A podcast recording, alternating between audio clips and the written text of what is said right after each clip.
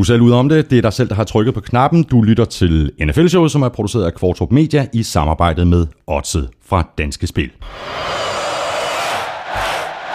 Du kan abonnere gratis på NFL-showet i iTunes, eller hvor du nu henter dine podcasts, og hvis du gør det, så lander der, uden at du skal gøre noget som helst, helt automatisk et nyt afsnit på din telefon hver eneste torsdag hele sæsonen. Alternativt så kan du lytte på nflshow.dk i SoundCloud eller på gulklud.dk, hvor du, øh, som du sikkert er klar over, samtidig kan blive opdateret på stort og småt fra NFL. Jeg hedder Thomas Kvartrup, og her kommer min medvært. Skål Vikings, let's win this game. Skål Vikings, honor your name.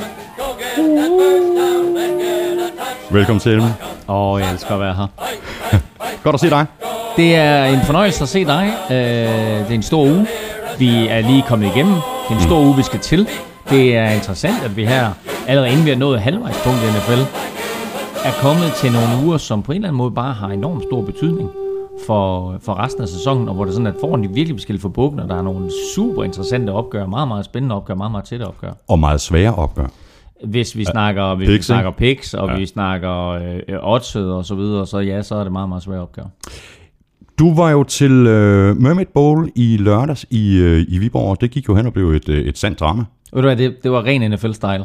Uh, hvis man så kampen mellem Ben- Bengals og Seahawks, så var kampen mellem Triangle Razorbacks og Søllerød Gold Diggers faktisk nærmest identisk. Ikke? Det ene hold, Søllerød Gold Diggers, dominerer fuldstændig, fører stort med ganske kort tid igen, og uh, så kommer det andet hold tilbage, Triangle Razorbacks, og ender med at vinde kampen. Godt nok ikke i overtid.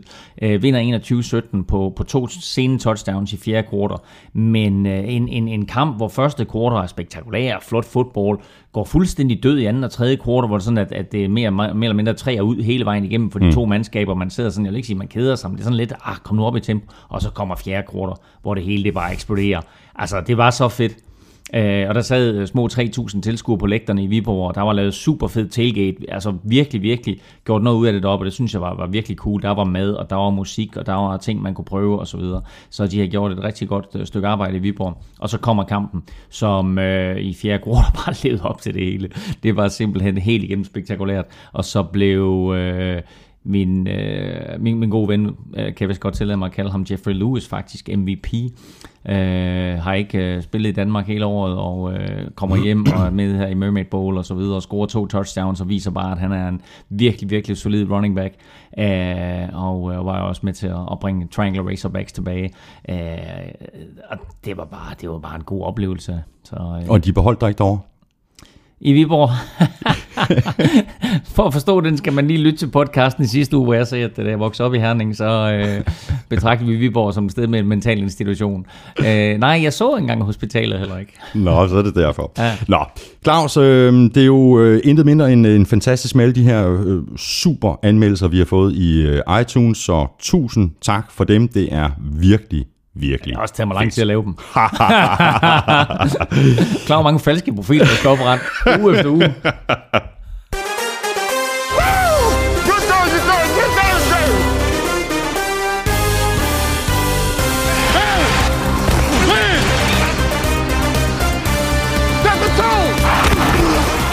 Der er fortsat seks hold, der er ubesejret i dette års NFL-sæson. Patriots, Packers, Bengals, Broncos, Falcons og Panthers. Hvem tror vi mest på, og hvem tror vi mindst på? Hæng på og få svaret.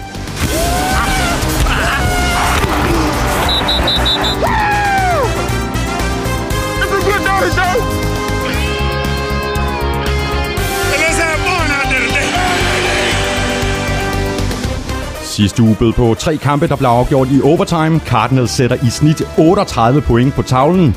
Jamal Charles er ude resten af sæsonen, og Cowboys får en ny quarterback. Der er masser at tale om, når vi nu ser tilbage på uge 5 og frem mod uge 6. Velkommen til NFL-showet. Jeg hedder Thomas Kvartrup, og med mig har jeg Claus Elming. Og øh, hvis du godt kan lide at sætte lidt penge på nogle af NFL-kampene for at gøre det hele endnu mere spændende, så får du øh, tre spiltip af Claus senere i udsendelsen, som du kan gøre brug af på oddset på Danske Spil. Nå Claus, før vi øh, kigger tilbage på kampene fra uge 5, så lad os lige runde nogle overskrifter først. Skal vi ikke begynde med, med den her skade til Jamal Charles? Han er ude af resten af sæsonen, og det var ikke ligefrem det, Chiefs havde brug for. Nej, og det er en af de her øh, slemme øh, skader, hvor, hvor altså øh, en ulykker, plejer jeg at kalde dem, hvor der ikke er nogen spillere i nærheden, og hvor det simpelthen er, er, er spilleren selv, der forårsager skaden. Øh, og han laver et cut, han løber over mod højre og laver et cut til venstre, og du kan nærmest bare se, at der ryger korsbåndet bare. Mm. Øh, og det er vildt, at en spiller øh, med Jamal, altså Jamal Charles' øh, råstyrke og atletisk evne kan gøre det. Øh, men der var ikke noget til fejl. Han smider sig ned omgående, øh, skriger i smerte, kan man, kan man ja. se og, og nærmest høre også, og øh, bliver fragtet fra banen i, i to år. Øh, kæmpe, kæmpe slag for Kansas City Chiefs, der har fået en elendig start på sæsonen, og øh, selvfølgelig en katastrofe for Jamal Charles. Hvis man så skal finde noget positivt i den her situation, så er det altid noget, at øh, den her skade den øh, sker i oktober i stedet for november-december, fordi nu er der rent faktisk en, en rimelig chance for, at han vær, kan være klar til 2016-sæsonen. Hvis man ser så langt ud i fremtiden, så ja, så er det selvfølgelig positivt. Øh, det, altså, vi har set nogle NFL-stjerner, der kommer tilbage fra korsbåndsskader på omkring 9 måneder. Øh, vi har også set en, en øh, Bowman fra, fra San Francisco 49ers, som har taget noget længere. Ikke? Vi har set Adrian Peterson, som kom tilbage faktisk hurtigere. Øh, så det er lidt usikkert, hvor lang mm. tid sådan en korsbåndsskade tager. Jeg har selv haft dem, og det interessante ved dem, det er, at øh, man, man, man ved det ikke helt, og det er lidt forskelligt, sådan alt afhængig af, hvordan de lige bliver lavet, og, og hvad slags genoptræning man gennemgår. Nu har NFL selvfølgelig de bedste fysioterapeuter tilknyttet, de bedste læger tilknyttet, så han kommer til, så snart han er opereret, og indgå i et helt, helt struktureret trænings- og optræning, genoptræningsforløb, så øh, man, man selvfølgelig håber på, at han er klar til lad os sige, ja, altså juni kunne godt være, juni kunne godt være en, en dato, mm. man sigter efter, så han kan være klar til, til de første minicamps. Præcis.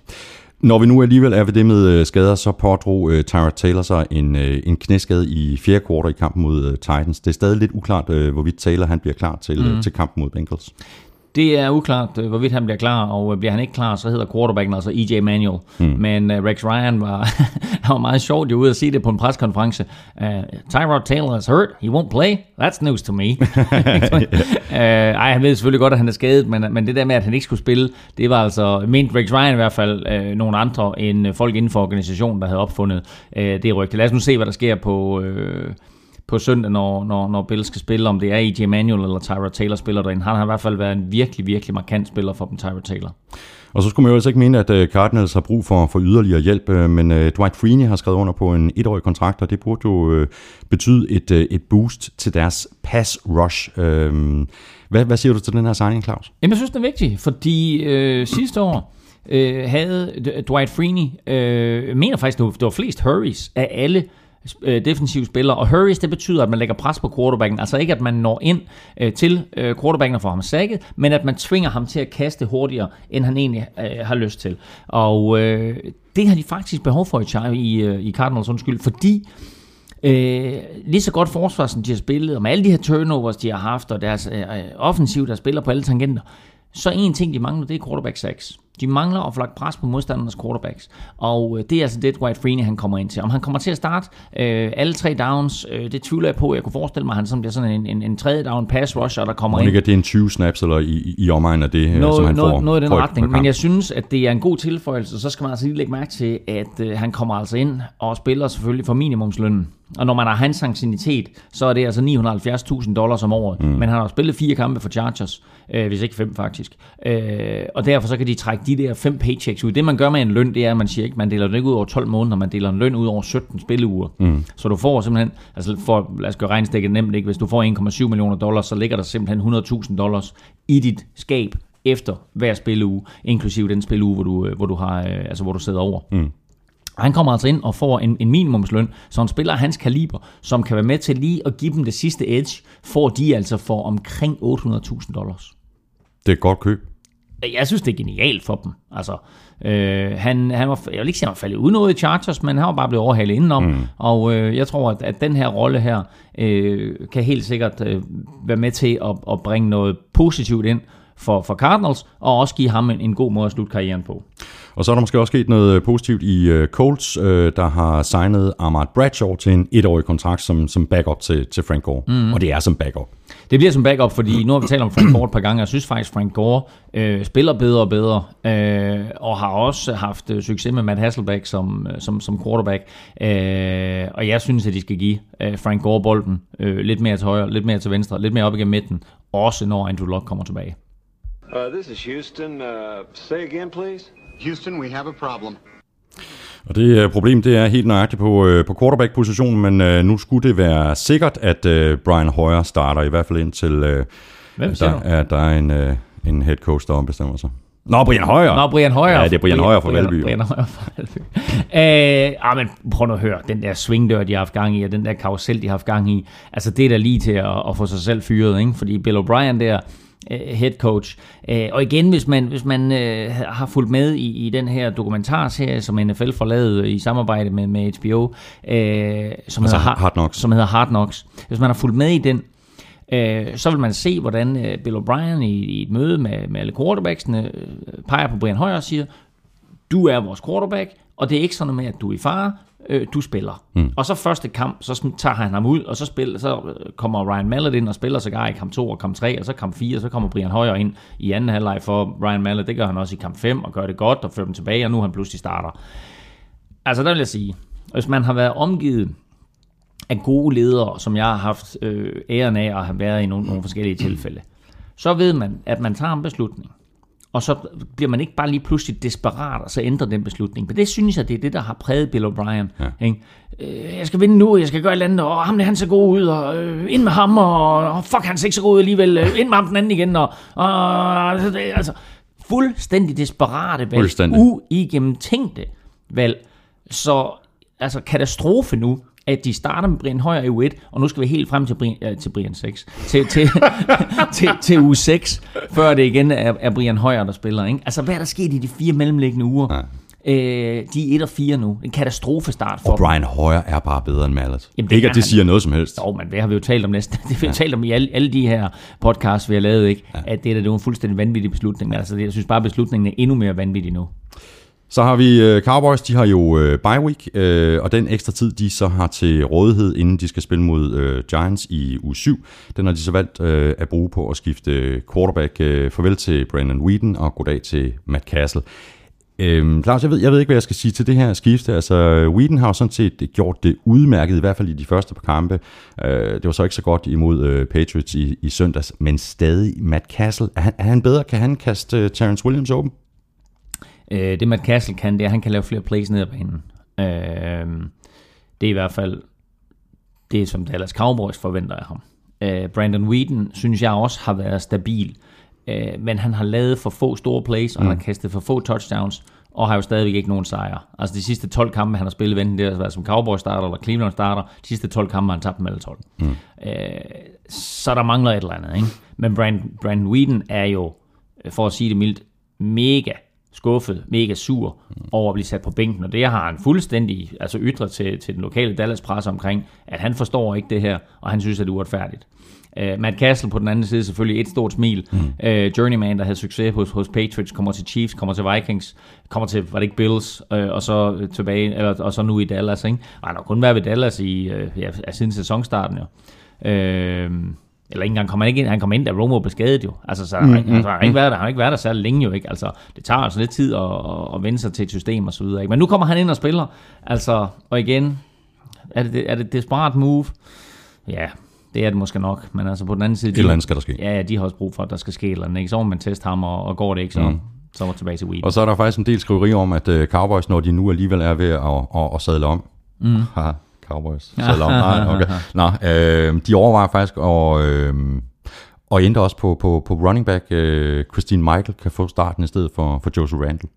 Ja, det overrasker mig, fordi jeg synes egentlig, at Joseph Randall har gjort det godt, men, men, men der, hvor jeg synes, de har haft succes, Cowboys, det er jo det her med at benytte flere forskellige running backs, mm. ikke? Altså, øh, enten det var, det var Joseph Randall, og så Lance Donvar, der blev skadet, øh, eller en kombination måske mellem Joseph Randall og Christine Michael, at det lige pludselig skal være Christine Michael, der bliver starter, ikke? Altså, så sætter du en ny quarterback ind, og du sætter en ny running back ind, ikke? Altså, det virker også som sådan lidt desperation, nu skal vi prøve et eller andet, ikke? Mm. Men det er klart, at de har også behov for det, øh, fordi Giants ligesom har forventet skuden, og Redskins ser, ser ganske fornuftige ud.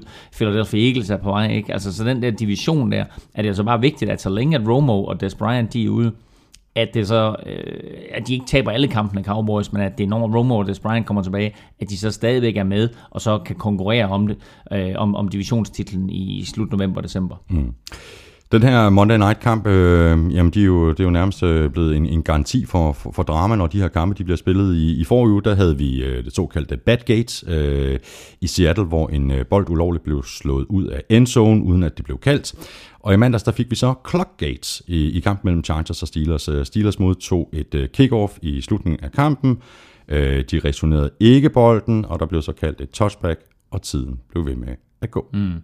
Og tiden starter kun, for lige at gennemgå reglen her. Tiden starter først. Du må løbe rundt lige så tossen, du vil ned i din egen endzone, hvis bolden er sparket til dig. Og tiden starter ikke, før du krydser mållinjen. Det vil sige, i det øjeblik, du tager bolden i spil, mm. starter tiden.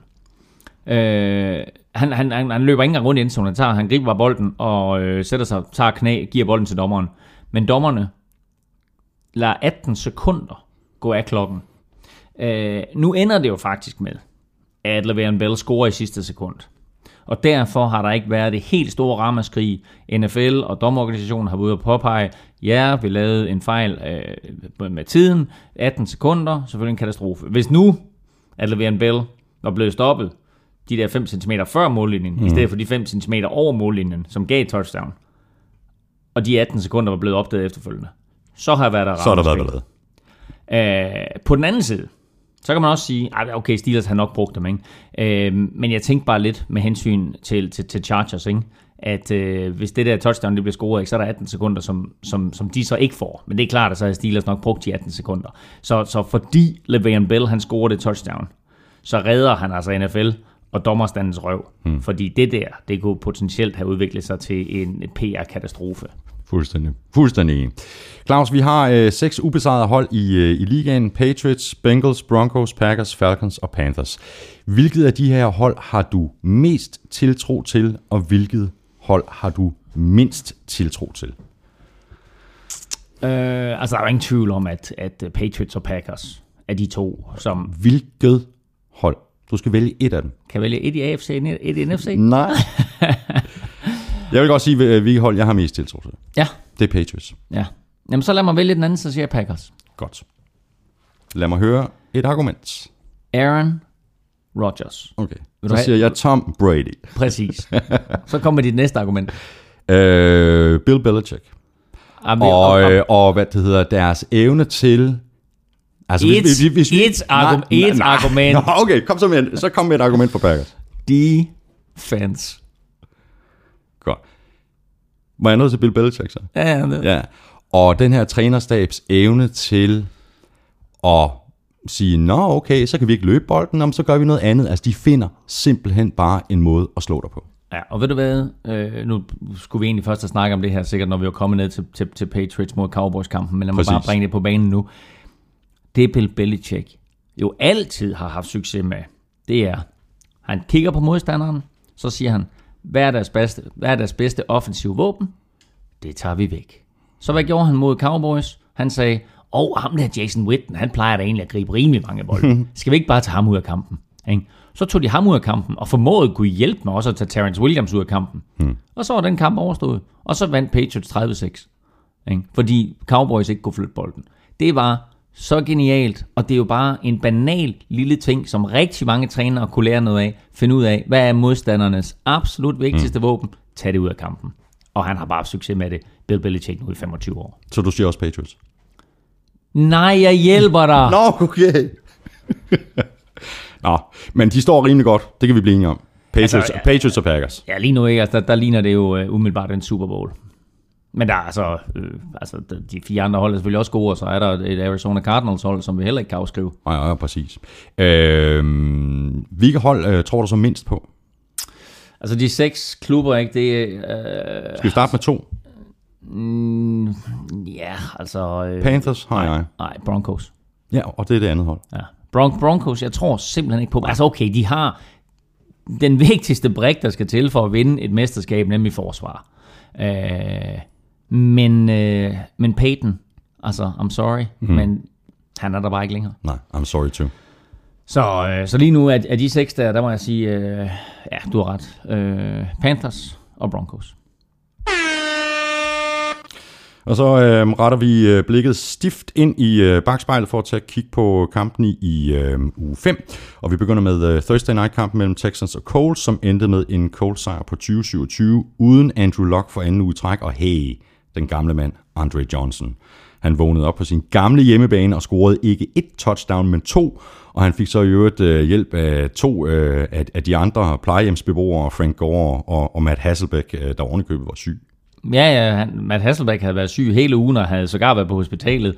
Øh, og der var også det, der, der, var- der var tvivl, om han overhovedet kunne spille, og så kommer han ind til kampen, og så ender de jo med at, at vinde kampen alligevel øh, 27-20, og øh, øh, altså, det var jo først, da, da Brian Højer han kom ind, at der ligesom skete noget, ikke? Altså Ryan Mallet var jo forfærdelig, mens, mens han var på banen, og da så øh, Brian Højer han kom ind, så pludselig så skete der noget, det er jo så også grunden til, at han nu får lov til at starte her i spil u 6. Men øh, altså, den helt væsentlige faktor i den kamp, hvis man, skal, hvis man skal begå sig på NFL-niveau, vi har nærmest nævnt det hver uge, fordi det har været tilbagevendende emne, emne det er undgå penalties. Mm. Og Texans havde 13 penalties for 125 yards, og det var ikke så meget det, at de havde 13. Så 13 er fuldstændig overkanten. Altså det, det er 10 mere, end, end der burde være tilladeligt. Ikke? Men det er tidspunkterne, de kom på. Så laver de en turnover, så er der en anden spiller, der er holdt. Så øh, scorer de touchdown, så er der holding på den offensive linje. Altså et cetera, et cetera, et cetera. Dumme straffe, som enten tog point af tavlen, eller gav modstanderne point. Og så kan du bare ikke vinde i NFL. Mm. Vi har jo snakket om, øh, om Ryan Mallett og, og Brian Hoyer, øh, men jeg, kan alligevel, jeg har f- fundet nogle, nogle tal, der måske meget godt øh, beskriver forskellen på de her to mm. øh, quarterbacks, og jeg ved ikke, øh, jeg ved ikke hvorfor, øh, hvorfor trænerstaben øh, har været så meget i tvivl om de her to quarterbacks. Ryan Malletts 12 seneste possessions har resulteret i 6 punts, to interceptions, to fumbles, et misset field goal, en misset fjerde down og 0 point. Brian Hoyers 10 seneste possessions har resulteret i 5 touchdowns, 2 field goals, 1 punt, 1 interception, 1 fumble og 41 point. Og der er selvfølgelig noget garbage time øh, mm. involveret mm. i det her for, for, for Brian Hoyer. Men alligevel, Ja, ja, men altså... Øh, det er altid svært at sammenligne, øh, fordi, altså, som du også siger, der er noget garbage time og sådan noget, ikke? Men, men det er jo det, jeg har pointeret hver evig eneste uge, vi har siddet og talt om her. Og selv du bragte jo på, på banen i sidste uge, ikke? At, han, at Brian Højer kom ind, og så scorede han 21 point i garbage time. Men prøv nu at høre her. Du kommer ind som quarterback. Det betyder ikke, at forsvaret, de siger, nå, nu sætter de ham derinde, du ved, så slapper vi af. Jeg er cornerback på et NFL-hold. Jeg spiller der 100% hele vejen igennem. Jeg er safety, jeg er defensive lineman, jeg er linebacker på et NFL-hold. Jeg spiller der 100% hele vejen igennem. Der er der ikke noget, jeg hader mere, mm. end at der bliver scoret på mit forsvar. Så skal du ikke bilde mig ind, at når en spiller kommer ind og scorer tre touchdowns, at det er garbage time touchdowns. Det er reelle touchdowns, hvor han har scoret imod mig. Han har scoret imod mit forsvar. Han har scoret imod mine holdkammerater. Det irriterer mig da grænseløst. Men Brian Højer er kommet ind og har gjort det. Og det er også derfor, han starter nu i uge 6. Og det er også derfor, at det er en kæmpe fejl, at de ikke har startet ham i 2, 3, 4, 5. lad os lige runde uh, Andrew Johnson. Øh, seks grebne bolde for, for 77 og så to touchdowns. Og han har jo haft en decideret elendig sæson for Colts indtil videre. Og jeg ved ikke, om... Vi har siddet her uge efter uge og sagt, at han lignede en gammel mand. Ja, og hvor var han inde, ikke? Mm. Altså, øh, og nu kommer han så tilbage på sin gamle hjemmebane. Øh, det flotte tal nummer 80 var skiftet ud med tal nummer 81 og en anden trøje. Mm. Men han greb to touchdowns, og øh, han jublede ikke. Men på det første touchdown, der havde han en af sine gode venner til at sidde lige nøjagtigt i den endzone, hvor han scorede. Og så gik han bare hen og gav ham bolden, ikke? Så øh, hjemme i Houston, jeg er her stadigvæk. Her er min ven, ikke? Ja, du, er ikke du er ikke glemt. Øh, og jeg håber lidt for ham, og jeg håber lidt for, for Coles, at det der, at det var starten på hans karriere som Colts-spiller, og hans karriere, hvor det sådan, at han øh, kommer til at, at det betyder noget for det her Colts-angreb, og kommer til at give dem noget, kommer til at give dem nogle catches, nogle touchdowns, nogle first downs, etc. Colts de får besøg af Patriots. Det bliver så et uh, revanceopgør fra Deflategate. Yeah! Yeah. Og Texans de spiller ude mod øh, Jaguars i næste uge. Falcons de er stadig ubesejret. De er 5-0, og efter de vandt med 25-19 over Redskins efter øh, overtime. Og hvis jeg skal være venlig, så synes jeg faktisk, at øh, Falcons var heldige med øh, at vinde den her kamp. De var heldige. De var dygtige på det rigtige tidspunkt. Matt Ryan var elendig hele kampen, men da han skulle ned og udligne, Mm. så formodede han det. Og så må vi sige, du stillede mig faktisk spørgsmål i sidste uge, har vi undervurderet Redskins, og jeg var tilbøjelig til i sidste uge at sige nej. Den her kamp her mod Falcons, den burde de have vundet. Mm. Og så havde de været 3-2. Falcons har været 4-1 og været ude af rækken som, som ubesejrede mandskaber. Øh, Redskins er gode, med, og især på forsvaret. Øh, de har en udmærket quarterback i Kirk Cousins, som jeg også har pointeret et par gange, som jeg egentlig synes giver dem en, øh, en, en, en ro. Han, han dummer sig på det sidste kast. Ja, og så har de været uden til Sean Jackson. De er uden til Sean Jackson. Han kommer Øh, tilbage måske øh, næste uge, øh, måske næste uge igen. Ja. Øh, så altså, ja, jeg, vil, jeg vil sige, at, at vi undervurderer det her Washington Redskins hold. De skal have gang i deres løbeangreb igen, som er, er forsvundet fuldstændig for dem. Øh, altså, de har, øh, fra at de var sådan et, et hold, der kastede 50% af gangen og løb 50% af gangene, så har de altså igennem de sidste tre kampe løbet 51 gange mere, end de har kastet bolden. Det er altså over 15 kast mere per Mm. kamp, end de har løbet bolden. Og der har de altså sådan en triumvirat på, på, på running back, ikke? som bare skal have flere carries, for at, det sådan, at, at de, kan, øh, de kan styre den time of possession, som de godt kan lide, og for at, det sådan, at de kan øh, øh, trække sig sejrsrigt ud af sådan en kamp, som de kan imod Falcons, i stedet for at det er sådan, at de giver Falcons for meget tid på klokken, jamen så skal de løbe lidt mere, de skal have nogle first downs øh, på løb, sådan, så, så tiden kører, og Falcons ikke får mulighed for at komme tilbage i den kamp. Ved du hvem, der ellers har været undervurderet? Nu talte vi om, om hvorvidt vi havde undervurderet Redskins eller ej. Hvad, hvilket hold spiller han for? Han spiller for Falcons. Undervurderet, undervurderet, undervurderet... Indtil for en... Ah, øh, det var til Freeman. Ja, hold kæft, hvor han, hvor er han jo sindssyg. Ja, ja, ja, for pokker. Øh, og tænk, tænk sig... 8 touchdowns i løbet af de, de sidste fire kampe. Ja, og han skulle ikke engang have startet jo. Altså, Nej, nej, nej. Da, da, da sæsonen gik i gang, der var det ikke meningen, at han skulle starte. Men øh, nu er han blevet, nu er han blevet fast starter, øh, og, øh, og, og, og, og har jo altså 150 yards plus i, i mere eller mindre alle kampe. Mm. Øh, 197 yards, hvis du ser på rushing og receiving i, i, i den foregående kamp. Jeg tror, det var, det var lige omkring 150. Ja, 153 øh, løb yards. Nå, jamen, nu tænkte jeg for to uger siden, Nå, okay. omkring 150 yards samlet, og så ugen inden ikke igen de der 190-95 stykker. Ikke? Så altså fuldstændig vanvittig statistik. Ikke? Øh, Så dem, der har været kloge nok til at samle ham op i fantasy, de, øh, de har i hvert fald en, Eller heldige. en, en solid running back. Jeg samler ham op i 9. 9. runde, Thomas. Ikke? 9. runde. 9. runde. 9. runde draft der. Ja, det er så ikke i vores liga. Fordi øh, i vores liga, der er det Jimmy Bøjgaard. Nej, nej, Der har nej, Devonta nej, Freeman. nej, nej. Han overlever udelukkende på Devonta Freeman. Hvad? Og han er, så- han, han er så stolt over, han, han, og det er jo, det Har han bare- draftet Devonta Freeman? i 10. runde. Nej. Jo. Jimmy? Ja, Jimmy. Nej, fuck, det irriterer mig. Ja, det irriterer også mig. Jamen, jeg er med i to. Jeg er med i to. Jeg er faktisk med i tre ligaer. Jeg har ham i den ene. Jeg har, jeg har ham faktisk to, så den, den vi er sammen i, den har jeg ham ikke i. Roddy White, han, øh, han har sat sig op på hesten. Han er på vej mod øh, zonedgangen, er han ikke? Det er han, men øh, han laver de afgørende catches i den her kamp, som er med til at bringe dem tilbage. Og vi skal lige lægge mærke til, at de havde behov for et touchdown for at komme tilbage til sidst Falcons. Og på fjerde down og to, hvem går Matt Ryan efter? Hmm. Roddy White. Og hvad skete der? Roddy, Roddy. Ikke? Så blev han hyldet af tilskuerne, som elsker ham. Han har været der i så mange år, han har været så stor en spiller for dem i så mange år. Nu er der bare kommet nogle andre spillere, som ligesom har overtaget for ham. Men lige der, på fjerde down og to, hmm. Og så kan det være, at han, øh, han får en, en større rolle i, øh, i, i kampen mod øh, Saints i nat, fordi at både Julio Jones og Hankerson, de er faktisk småskadede. Ja, altså alle er sgu små skadet i NFL.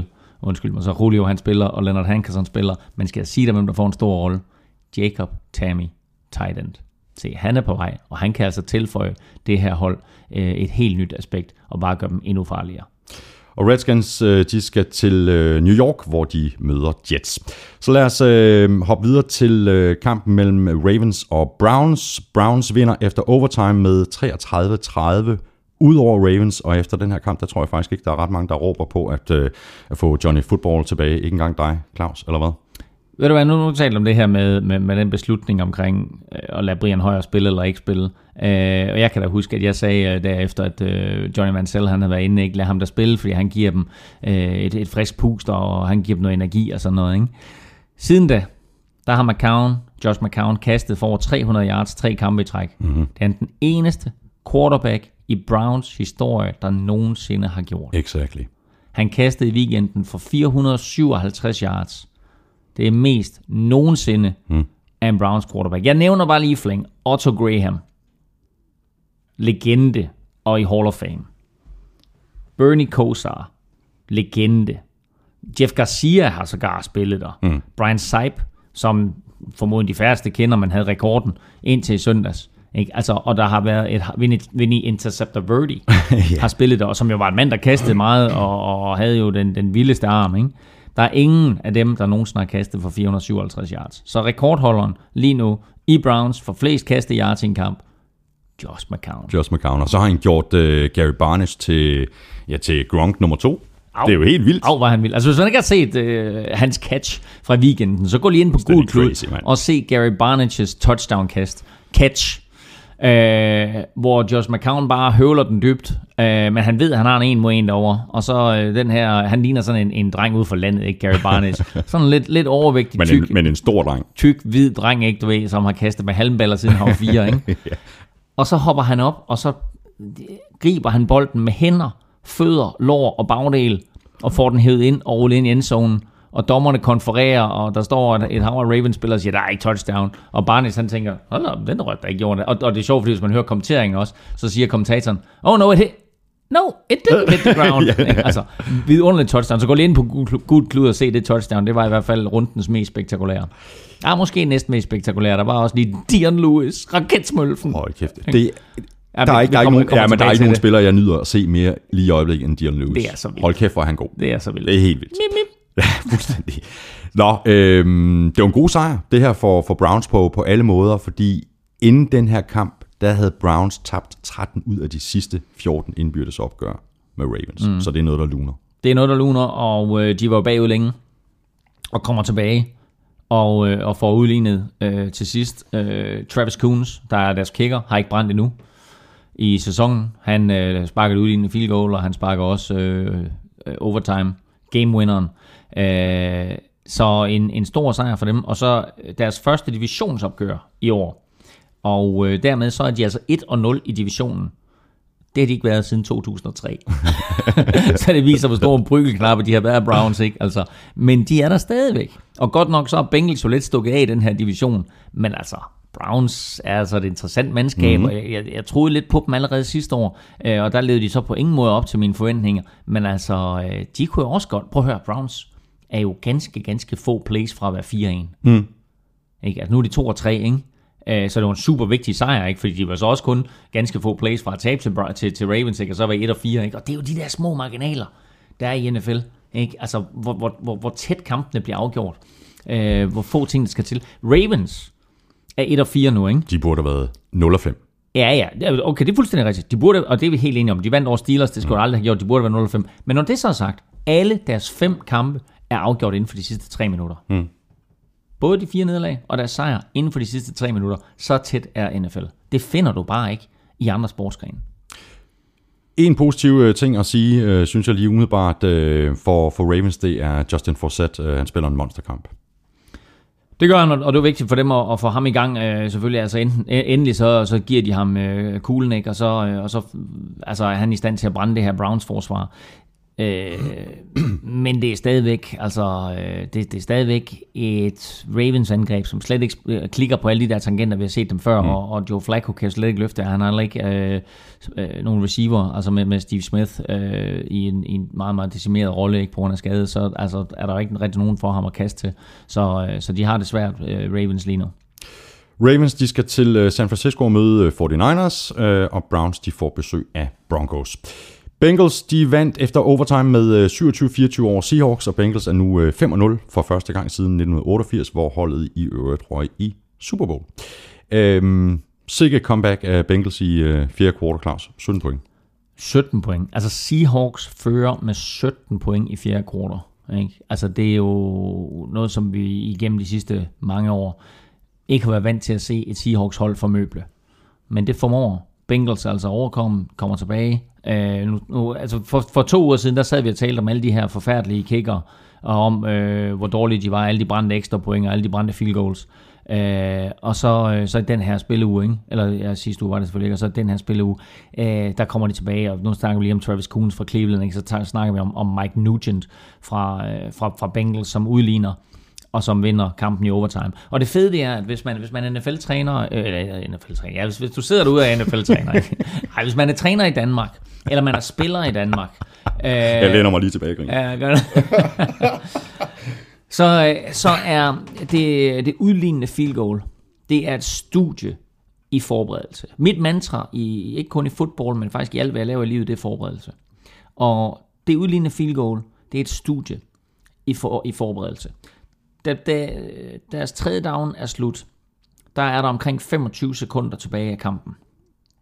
Der når de at få skiftet angrebet ud, for at skifte deres special teams enhed ind, altså deres field goal enhed, hmm. gjort klar, få snappet bolden, holdt og sparket. Det der, det er trænet og trænet og trænet til bevidstløshed. Og det ser jo så nemt ud, at man tænker, at selvfølgelig, nu skal de bare have field goal enhed. Men altså, man skal have fuldstændig styr på, på sidelinjen, hvad for nogle spillere er det, der skal ind? Er der en skade? Er der en, der er inde i stedet for ham? Et cetera, et cetera, et cetera. Alle de her ting her, ikke? Og man træner det igen og igen til træning, ikke? Og jeg har selv kørt de der øvelser, ikke? Men nu har vi 25 sekunder til at stille op. Hmm. Ikke? Bum, kørt play, ind med den her enhed, for sparke, sparke. Ikke? Og det er fint nok, du kan godt gøre det til træning, og du kan godt øve det, men her, der sidder der 70.000 mennesker, som venter på, kan det her lade sig gøre? Det lykkes, så går kampen i overtid. Det er exceptionelt. Og så må vi sige, så er det afgørende field goal, ikke Mike Nugent. Lille bitte smule presse, lille bitte smule lavere. Klank! Altså, havde den været en hjerte længere, så gå forbi. Ja, nu rammer den stolpen ja. og går ind, ikke? Ja. Men, øh, men altså, det er der ikke nogen, der tænker på, når sæsonen den er slut.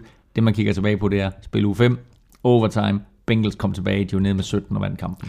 Og jeg tror virkelig på, på Bengals nu, altså som et øh, hold, der kan gøre sig, sig gældende i playoffs. Øh, I mine øjne, så er det et af de mest komplette hold i, i ligaen.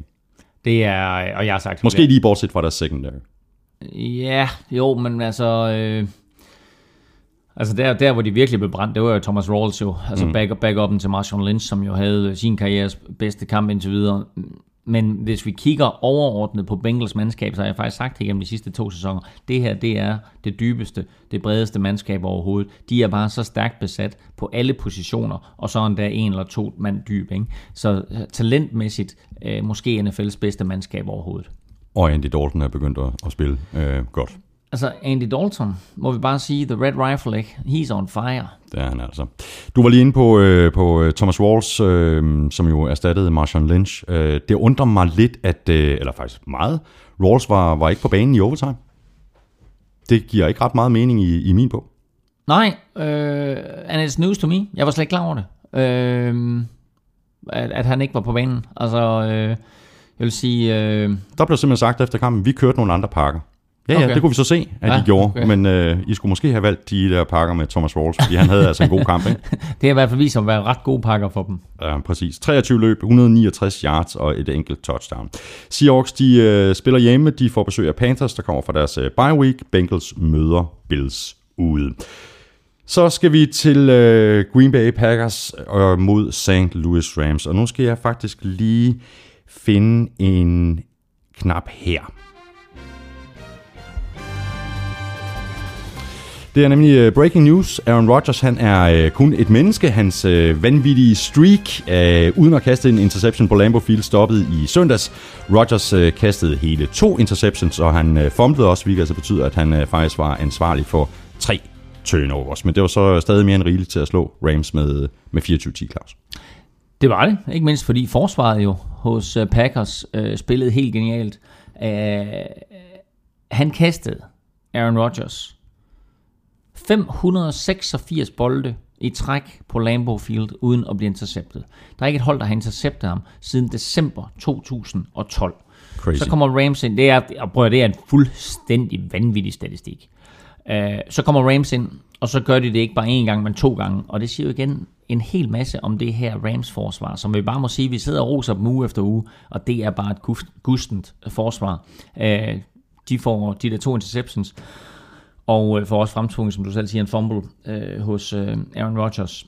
Men øh, han formår alligevel at lave nok plays. Han formår alligevel, selvom det bliver pres på, øh, at købe sig nok tid hister her, til at han kan lave nok plays, til at, øh, at de sætter 17 offensive point på tavlen, og så kom det sidste touchdown jo fra, øh, fra Packers forsvar, og dermed også en, en 24-10 sejr, mm. øh, som ikke var lige så prangende, som man måske havde forventet på forhånd, men vi skal bare lige lægge mærke til igen, det her det er et Rams hold, det er et Rams forsvar, der spiller godt fodbold, øh, og derfor så vil det aldrig blive højt scorende fra Packers side. Så 24-10 er en ganske, ganske solid sejr, og det er W, og det er W med, med to cifre øh, i NFL. Så altså Packers er bare et rigtig godt hold. Det er et rigtig, rigtig godt hold, og Clay Matthews han sagde efter kampen til øh, CBS, at Packers defense er det bedste, siden han kom ind i ligaen i 2009. Øh, Så Packers har altså et af de absolut bedste angreb i ligaen, og så måske et uh, top 10 defense. Ja, og når jeg ser det defense, som Packers de spiller, så bringer det minder tilbage. Om, nu øh, bliver du glad, nu kan du bare begynde at smile allerede, for mm. det bringer minder tilbage til 1980'ernes 49ers, fordi alle talte om Montana og Jerry Rice og Præcis. så videre og så videre, men det var deres forsvar, mm. som bare var så godt. Og det var helt tilbage i Montanas første år, hvor de jo slog øh, Miami Dolphins med en Dan Marino, som NFL aldrig havde set noget lignende. Øh, der pillede de fuldstændig brøden af ham med deres forsvar. Øh, og det var op igennem 80'erne, hvor, hvor, hvor de vandt de her øh, Super Bowls først med, med Montana og siden med Steve Young. Deres forsvar var jo lige så gusten, hvis ikke mere gusten, mm. end, end angrebet. Og det blev der bare ikke talt om, fordi det her West Coast angreb, som Bill Walsh byggede, og senere George Seaford, øh, at det var det, som alle folk talte om. Og så kommer det interessante, og det er, at Mike McCarthy, der er head coach for Packers, han kommer jo direkte fra The Bill Walsh coaching tree. Præcis. Bill Walsh opdrættede en fyr, der hed Phil Hackett, og Phil Hackett opdrættede Mike McCarthy. Og Mike McCarthy har lige nu bygget Og han var jo for 49ers, før han blev head coach i, i Packers. præcis. Så han har lige nu bygget, øh, hvad skal vi sige, øh, 2015's udgave mm. af de gamle 49ers. Så lad os lige hoppe over til, til, til Rams. Todd Gurley, han er bare... Jeg må ikke sige... Har du sådan en biblyd? He's a, he's a girly man. Ah, er... Hold kæft, hvor er han god. Ja, han er alt andet end en girly Ja, det er han altså. Han er da bare så vild. Ikke? Og, og i en liga, som er blevet så kastorienteret, hvor der pludselig bliver draftet et par running backs i første runde, ikke? og de siger, at vi tager ham der Gurley der, ikke? Altså der sidder folk og siger, ej, nej, nej, nej, vi skal have nogle cornerbacks, eller vi skal have receiver, eller vi skal have nogen, der kan lægge pres på modstandernes quarterbacks. Kommer Todd Gurley ind. Altså, så sidder han ude i de første par uger der, og da han kommer ind i, i tredje spilleuge, der, der viser han ikke noget specielt. Jeg må da nok have lov at sige, at i fjerde og femte spilleuge, sikke en tilføjelse. Han har været ikke bare til Rams, men, men øh, til hele NFL, og øh, en revival af, af hele running back-genren. Ja, præcis. 30 løb for, for 159 yards. Øh, Han er, han er fantastisk at se på. Og så en klog spiller, som vi talte om i sidste uge. Og ja, altså, de løb, han har der i sidste uge, hvor han sætter sig ned i stedet for at løbe ud over sidelinjen, eller sågar score touchdowns, er bare langt, langt, langt foran hans alder, og langt foran, at det er sådan, at han er, han er rookie. Så en, en øh, meget, meget imponerende spiller. Rams har bye week. øh, Packers spiller hjemme mod Chargers. Lige en, en hurtig øh, sidste statistik, Ja. jeg bare lige vil Ja. pointere over for dig og, og alle dem, der sidder og lytter med. Uh, Aaron Rodgers har vi ros til skyerne, og vi kan bare lige fortsætte, fordi han blev faktisk den tredje Packers quarterback, der nåede 75 sejre, og han blev den hurtigste af dem alle sammen. De to andre selvfølgelig legenderne, Bart Starr og Brett Favre, og hvor Bart Starr skulle bruge øh, 115 kampe, og øh, Brett Favre skulle bruge 100 kampe, så gjorde øh, Aaron Rodgers det er altså væsentligt, væsentligt hurtigere. Han gjorde det på, eller væsentligt hurtigere, han gjorde det på 108 kampe, men altså mm. to, to hurtigere end, end, undskyld, jeg sagde 100 for Brett Favre, 110 for Brett Favre, 115 for, for Bart Starr, og 108 for, øh, for Aaron Rodgers. Så endnu en, en meget, meget flot statistik i øh, Packers historiebøger. Så hopper vi videre til øh, Chiefs. Bears hold nu op et skidt nederlag til, til Chiefs, der, der, der tabte hjemme til Bears med, med 17-18 efter et øh, fjerde quarter comeback af, af Bears. Mm. Chiefs de er nu nået, i hvert fald i min bog, noget overraskende i 1 og 4, og, øh, og så uden, som vi også har talt om, mm. uden Jamal Charles resten af sæsonen med en knæskade. Øhm, ja, så jeg, jeg, jeg, jeg er meget overrasket over, hvor, hvor, hvor skidt Chiefs har startet sæsonen, og nu er den, ja, nu er den stort set over, ikke? Det er den øh, i sidste uge, øh, de her NFL-tips, jeg gav dig og så videre, ikke? Øh, der havde jeg nederst på mit ark stående. Bears giver 5-10 for en sejr over Chiefs. Hvorfor kom du ikke med det bud så? Ja, det burde jeg også have gjort. Men det er lige meget, men altså, det, det, det, det kan man altid sidde og sige nu. Men altså, man kan gå ind og læse artiklen, øh, som ligger både på Dansk Spil og på Google Klub. Der, der, der, jeg skrev sådan tanker på falde, falderæbet. Bears giver vanvittige 5-10 for en sejr over Chiefs. Øhm, når det så er sagt, så var det jo ganske, ganske tæt. De vinder på et kast til sidst fra, fra Kotler, hvor bolden faktisk rammer jorden, og, altså, inden, han, inden han får den Ja, kastet. han, ikke? han bobler, og han bobler. Sna- snappet, Ja, ja, ja, ja. ja. snappet kommer tilbage, rammer jorden, Kotler samler den op og kaster ned i hjørnet, hvor Matt Forte han griber bolden. Det var med 19 sekunder igen. I sidste uge, der vandt Bears på et Robbie Field Goal. Et Robbie Field Goal. Mhm. goal. et Robbie Gold Field Goal. Med to sekunder igen. Det vil sige, de to sidste uger og deres to eneste sejre er sammenlagt 21 sekunder før slutfløjt. Det vil sige, de er 21 sekunder fra at være 0 og 5. Nu er de 2 og 3. Mm. Ikke? Det er jo det her, vi talte om med den jævnbyrdige liga, ja. og hvor tæt det er på, at Bears kunne være 0 og 5 og være helt nede i kulkælderen. Nu er de pludselig 2 og 3, og ved du hvad? Der er kun 6 NFC-mesterskaber, der har vundet flere kampe, end de har. Ja, der blev stille derovre. Du kigger, på mig, fuldstændig, fuldstændig du kigger på mig med sådan nogle øjne, hvad du siger. Der er kun seks hold, der har vundet flere kampe, end Bears har. Altså seks NFC, ja, ja, NFC-hold. ja, ja, ja, det er også fuldstændig vanvittigt. Er det ikke fuldstændig jo, jo. vanvittigt? Ved du hvad, der er noget andet, der er vanvittigt, Claus? Det er, at øh, Kotler, han er altså ikke, øh, han er altså ikke dårlig. Jeg synes, du har fuldstændig ret. det gjorde du ikke, det der. Jeg kan godt gøre det igen. Jeg synes, du har fuldstændig ret.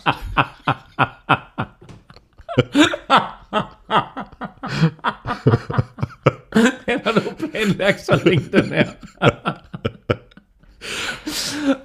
Øh, hvad siger du til Kotler? Han var fucking forrygende i den kamp der. Ej, det var han ikke, ikke hele vejen igennem, men... Men, Men det er anden kamp, på det er anden kamp i træk, han, det- han, han bringer dem tilbage, ikke? Det er det, og det der afgørende drive, det er ren kotler-magi hele vejen. Altså, ja. tænk, jeg skal sidde og sige det, fordi jeg vil, jeg vil sjældent rose den mand. Øh, men hold da op, altså det var, det var et imponerende drive. Jeg må stadigvæk gå tilbage til forrige år, hvor, hvor Josh McCown kommer ind i stedet for Kotler. De skulle så meget have beholdt Josh McCown. Mm-hmm. Ikke? De, de har fået ham meget billigere, de kunne sende Kotler videre, øh, og ikke brugt alle de der forfærdelige mange penge på ham. Men it's over and done with, det kan man ikke vende tilbage til. Øh, Kotler vandt kampen for dem øh, i søndags øh, Og på, så- på, og så- på sit sidste afgørende drive. Og credit til Bears som sådan, øh, udover Kotler, øh, sådan helt specifikt. Mm. Men det sker altså uden Alshon Jeffrey og uden Eddie Royal. Det gør det. Det sker til gengæld med Robbie Gold. Mm. Fordi den mand, han er da bare rock solid. Han er good as gold. Ikke? Altså, han har ramt 11 ud af 11 field goals nu. Øh, og er perfekt, har også ramt, ramt på alle sine ekstra point. Og så blev han Bears rekordholder for flest point nogensinde. Han er oppe på 1116 point. Øh, og det er, det er rekord nu i Bears. Det, det er ikke noget tilfælde, han hedder Robbie Field Goal. Robbie Field Goal, præcis. Men, men jeg har tjekket lidt op på nogle statistikker, og det her... Jeg, ikke, har du mere? Fordi jeg, jeg, jeg vil rigtig gerne tale om, om Robbie Gold, faktisk. Nej, jeg har, jeg har ikke mere. Fordi på det her... Altså, han er... Øh, det, der, det, det, der er sket i NFL, det er, at, at ligesom alle andre positioner er blevet større og stærkere, øh, så er kickerpositionen også blevet en position, hvor det sådan, de bare bliver mere og mere præcise. Og selvom vi har talt nogle uger der sådan, øh, om, at der, der er mange brændte field goals, der er mange brændte ekstra point, så hvis man ser på en top 10 over de mest præcise field goal kicker gennem tiden, gennem tiden, så er det altså alle sammen nogen inden, inden for de seneste øh, 10 år cirka. Robbie Gold, han er nummer 7 i præcision, øh, og det er han med 86 procent. Nummer 8 er jo et Rob Baronas. Nummer 1 nogensinde, det er altså også en spiller, der spiller i øjeblikket, det er Dan Bailey fra Cowboys. Han er den eneste med over 90% i field goal præcision. Han har 90,3% og ligger altså øh, nummer 1. Og det står bare i skærende kontrast til Morten Andersen, som er nummer 46 på listen. Hmm? Med en procent på 77. Altså, Okay, ja, ja, ja, ja. og, og, det, og det er bare sådan, du ved, vi siger, okay, jamen, han lavede 2544 point, han er den mest scorende i NFL's historie. Mm, mm. Forestil dig, hvor mange point han har scoret, hvis nu han har haft de der 86 procent. Ja. Altså, så snakker vi 3000. Ja. Altså, det, det, er bare, det, det er lidt vildt, ikke? Øh, så, så lige så fascineret som vi er af alle Mortens rekorder, så ramte han altså kun på 76 procent. Gold ligger på 86, som Men sagt. og- sikke 76 procent. Ah, hvor var de smukke. Hvor var de smukke. Ved du jo, hvem den eneste kicker er i øjeblikket i NFL? Der har ikke været så mange af dem igennem tiden, men ved du, hvem den eneste kicker i NFL lige nu er, der er blevet draftet i første runde? Øhm, ja, øh, det tror jeg godt, jeg ved. Om, øh, Han spiller lige over på Ja, den anden. ja, han det gør han, lige det- over på ja, den Raiders. Ja, Ja, ja, Raiders. præcis, ja. Sebastian Janikowski. Ja, ikke? præcis. Han er den eneste kicker i NFL, der blev draftet i første runde. Det er også fuldstændig vanvittigt, at de gjorde det i Raiders, men det gjorde de altså. Han har så, så spillet der siden. Øh, han er nummer 39 på listen, og det er han altså med, med omkring øh, med cirka 80,5 procent.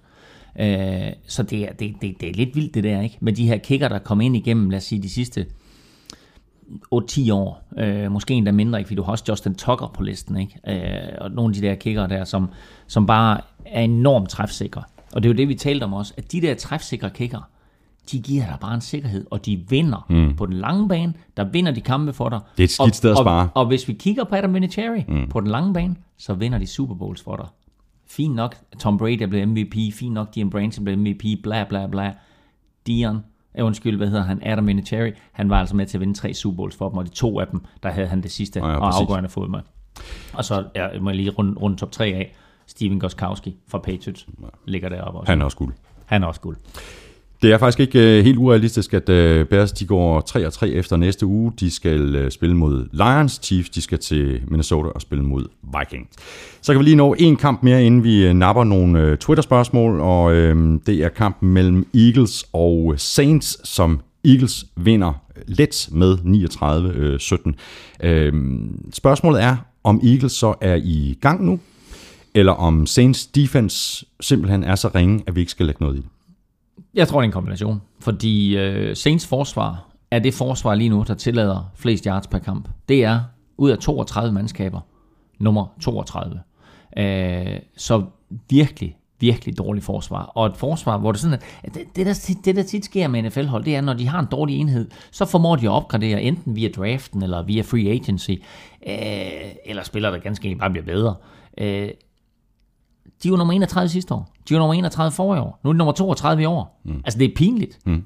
Og det er også derfor, øh, selvom Sean Payton, headcoachen, er en offensiv øh, træner, øh, så er der altså snak om, at han er på vej ud. Jeg har et bud på, hvor han går hen. Det har jeg også. Jeg har et rigtig godt bud på. Det har jeg også et rigtig godt bud på. Skal vi sige det i kor? Ja. 1, 2, 3, Dolphins. Dolphins. øh, Nå, så kan jeg bare gøre sådan her. Jeg, jeg, skyder, på, jeg skyder på Dolphins. Jeg synes, du har fuldstændig ret. den er god, den knap. Den, Den er får rigtig- virkelig den er rigtig for, Den der. øhm, men det, det interessante her, det er jo, at igennem tiden har der ikke været sådan helt vildt mange øh, trænerhandler. Men det står vi måske faktisk overfor.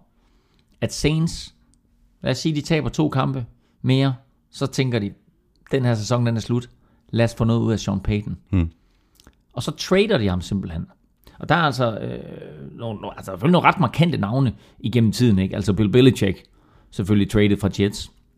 En Bill Parcells. Øh, Joe Gruden. Blev traded fra Raiders til Buccaneers, hvor efter Buccaneers så øh, vinder Super Bowl. Ja, og tror du, tror du Patriots, de er pænt tilfredse med den der handel, de lavede for, for Bill Belichick. Ikke? Der er en Dick Vermeil, der er en Herm Edwards. Mm. Så Sean Payton kunne godt komme ind i den der kategori med trænere, der bliver handlet. Og han kunne sagtens blive handlet til Miami Dolphins. Eagles øh, O-line, synes jeg, spillede deres øh, bedste kamp i år. Og det gjorde de, fordi øh, de fem inderste gjorde det rigtig godt, men også fordi Eagles for første gang i år benyttede sig rigtig meget af to tight ends. Øh, og det betød, at de havde syv mand inde til enten at beskytte Sam Bradford, syv mand inde til at blokere, når DeMarco Murray skulle løbe. Han havde sin bedste kamp for Eagles indtil videre.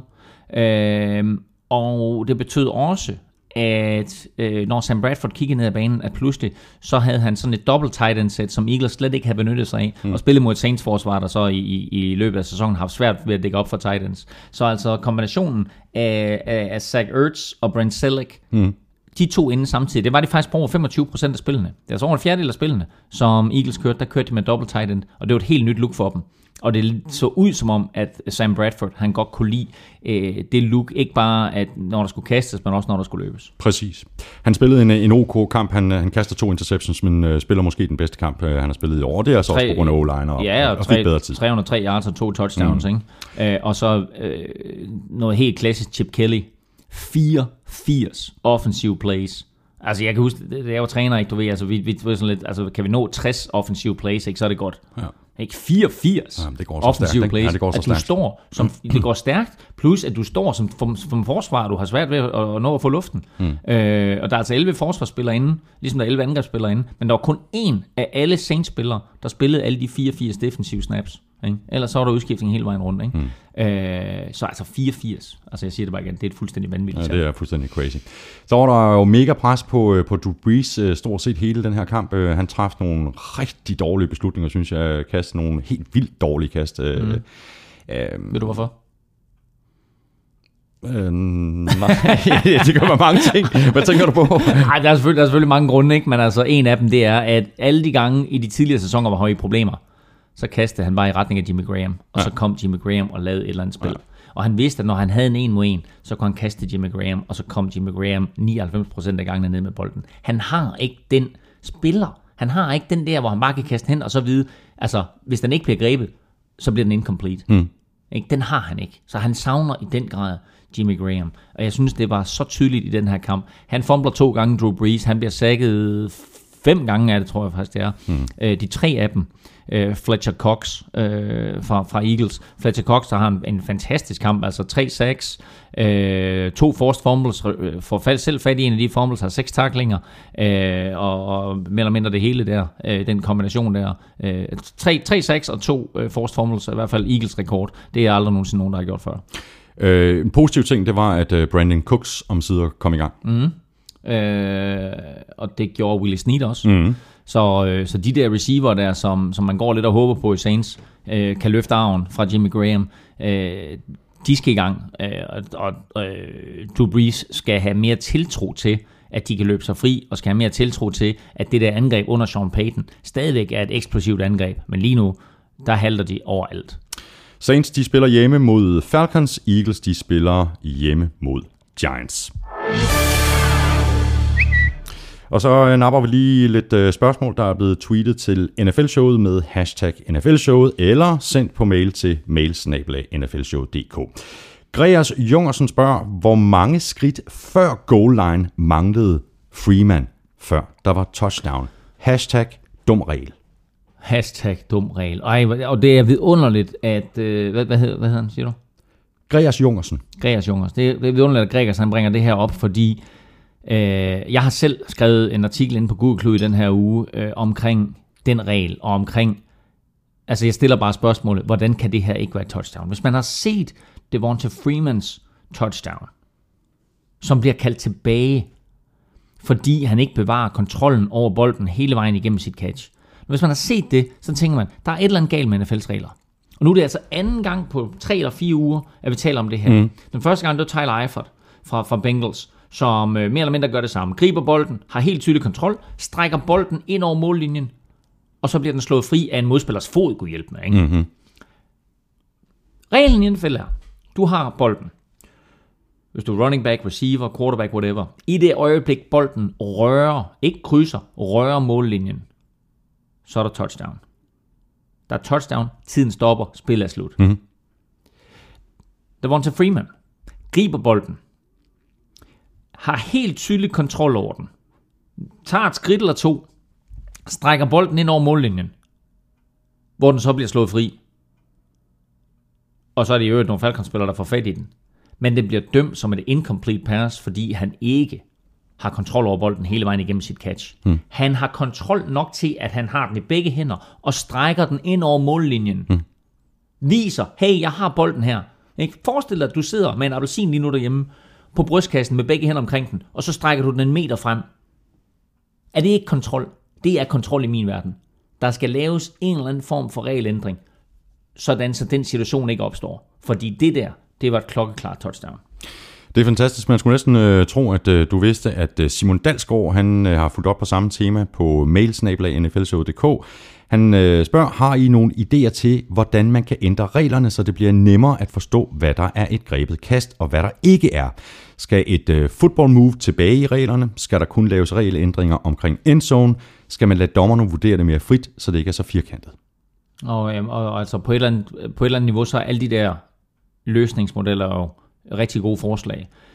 Og NFL kommer helt sikkert til at kigge på det, og de kommer helt sikkert til at kigge på det, når sæsonen er slut. Jeg, jeg forestiller mig ikke, at de ændrer noget i sæsonen, fordi det er klart, at man kan ikke lave noget, og så sige, altså, så var Efforts catch et touchdown, og så var det Vonta Freeman. Og man kunne vel lave en regelændring, der var fremadrettet.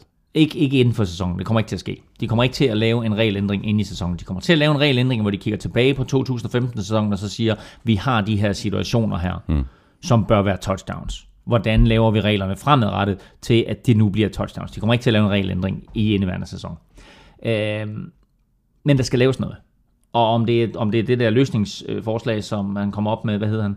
Simon Dalsgaard. Simon kommer op med, som, øh, hvor, hvor, hvor der er andre regler omkring mållinjen. Det kan godt være, for det er jo også en af mine pointer, det er jo i det øjeblik, bolden rører mållinjen, mm. så stopper tiden, så er der sådan set touchdown. Men altså igen, øh, reglen er jo, at du skal bevare kontrollen over bolden hele vejen igennem dit catch, og det er jo det, som dommerne forholder sig til. Øh, og der skal, altså, der, der skal altså på en eller anden måde laves øh, nogle, nogle regelændringer, øh, fordi de der to situationer, vi lige har ridset op her, det er, det, det er helt klart touchdowns. Jeg vil lige pointere en sidste ting, og det er, at det kommer faktisk til at skade Redskins. at det touchdown blev taget væk. Fordi Devonta Freeman scorede lidt senere på samme drive, Mm, mm. men det kostede dem 30 Ja, sekunder. ja, ja, præcis. Og de 30 sekunder havde Redskins ikke. Nu gik Redskins ned og sparkede field goal, og kampen kom i overtid. Men kunne de være kommet ned og have scoret touchdown? Med de We- sidste 30 sekunder. We ikke? will never know. We will never know. Hvilken af følgende 100 millioner dollar quarterbacks er dårligst lige nu og fremadrettet, spørger Lasse H. Thomsen. Kaepernick, Tannehill eller Stafford. Nu er jeg, jeg har ikke lige været inde og tjekke, men jeg er faktisk ikke helt sikker på, at, øh, at Kaepernick hverken på den ene eller den måde, øh, anden måde er en, er en 100 millioner dollar quarterback. Jeg mener faktisk, at den extension, den øh, nye kontrakt, han skrev mm. under på, øh, der havde han faktisk fået skrevet ind, at det var sådan øh, baseret på, hvad han sådan kunne opnå i løbet af sæsonen. Så altså, han bettede på sig selv. En, en, en lavere øh, årlig kontrakt, men med flere incentives. Ja, det ved du meget bedre end mig, fordi du følger med i de der, øh, Ja, de der 49ers. de Nogle der der. Fort, Fort Niners, nogen der. Ikke? Øhm, Men spørgsmålet er, hvilken af følgende quarterbacks er dårligst lige nu og fremadrettet? Kaepernick, Tannehill eller Stafford? øhm, for lige at følge op på, på det der med Kaepernick der, øh, så har jeg lige lynhurtigt googlet mig frem til, at han har en kontrakt, som kan være 6 år og op til 126 millioner værd, mm. Men med 54 millioner garanteret. Ja, præcis. Så, øh, og du har fuldstændig ret, og det vil sige, at han øh, fik skrevet nogle ting ind i sin kontrakt, nogle bonusordninger simpelthen, i ja. sin kontrakt, hvor hvis han kom i x antal Pro Bowls, hvis han vandt en Super Bowl, hvis han kastede x antal touchdowns, et, vandt x antal kampe, kom i slutspillet så også mange gange, Exakt. Der er ingen af dem, der blev udløst. Nej. Det var dengang, det gik godt, han, han, øh, han fik øh, lavet den der kontrakt, ikke? Jo, men I stedet så, for bare at tage pengene. Men så på den anden side, 54 millioner dollars, 126 millioner dollars. altså, øh, hvis, Ja, ja, det skal nok gå. jeg tror også, det skal, skal gå, ikke? gå. Du ved, altså selvfølgelig. Nå. Øhm, ja, Tilbage til Lasses spørgsmål. Stafford, Kaepernick og Tannehill. Ja. Åh, oh, jeg er ikke fan af nogen af dem. Nej, det er jeg godt nok heller ikke. Altså, ved du hvad, det, det, altså, jeg, jeg, jeg er ked af at sige det, men af de tre, der kan jeg faktisk bedst lide Kaepernick. Jeg synes, Kaepernick har den største upside af de tre. Vil, vil du trykke på noget? Nej, nej, nej, nej, nej, nej. Øh, fordi Kaepernick, altså, jeg har det sådan stadigvæk sådan lidt, at de der ting, der han mangler, dem kan man coache. Okay, Ryan Tannehill, ikke? Altså, det er også vanvittigt, ikke? Han var altså receiver i college, ikke? Og, kom, og kommer ind og spiller, spiller quarterback i NFL. Øhm, og han har slet ikke fået den der sæson, som, som, som især øh, du havde forventet. Stafford har jeg bare aldrig været fan af. Nej. Altså aldrig. Nej, og- det virker også, som om løbet er ved at være kørt for Stafford, ikke? Jo, han blev, han blev skiftet ud i weekenden, ja, ikke? Ja. Øh, blev bænket øh, til fordel for Dan Orlovsky. Øh, så er de tre, nu skal jeg snart komme med svar, er de tre er den, jeg har mindst tiltro til Stafford. Vi er fuldstændig enige. Godt, så har vi øh, Dan Knudsen, der spørger, om Peyton Manning er blevet en hemsko for Denver Broncos. Mm. Øh, Kubiak har faktisk øh, været, været, været ude og, og været nødt til at svare på spørgsmål i løbet af ugen, om det er blevet tid til at bænke Manning. Er det ikke vanvittigt? Jo. Øh, og øh, hvis det skulle ske, så hedder quarterbacken faktisk, øh, den næste quarterback, så hedder han faktisk Brock Osweiler. Mm-hmm. Hvad er der interessant ved ham? Det er, at han er fra årgangen med Andrew Luck og Robert Griffin mm. og Russell Wilson. Mm. Så kommer han måske også ind.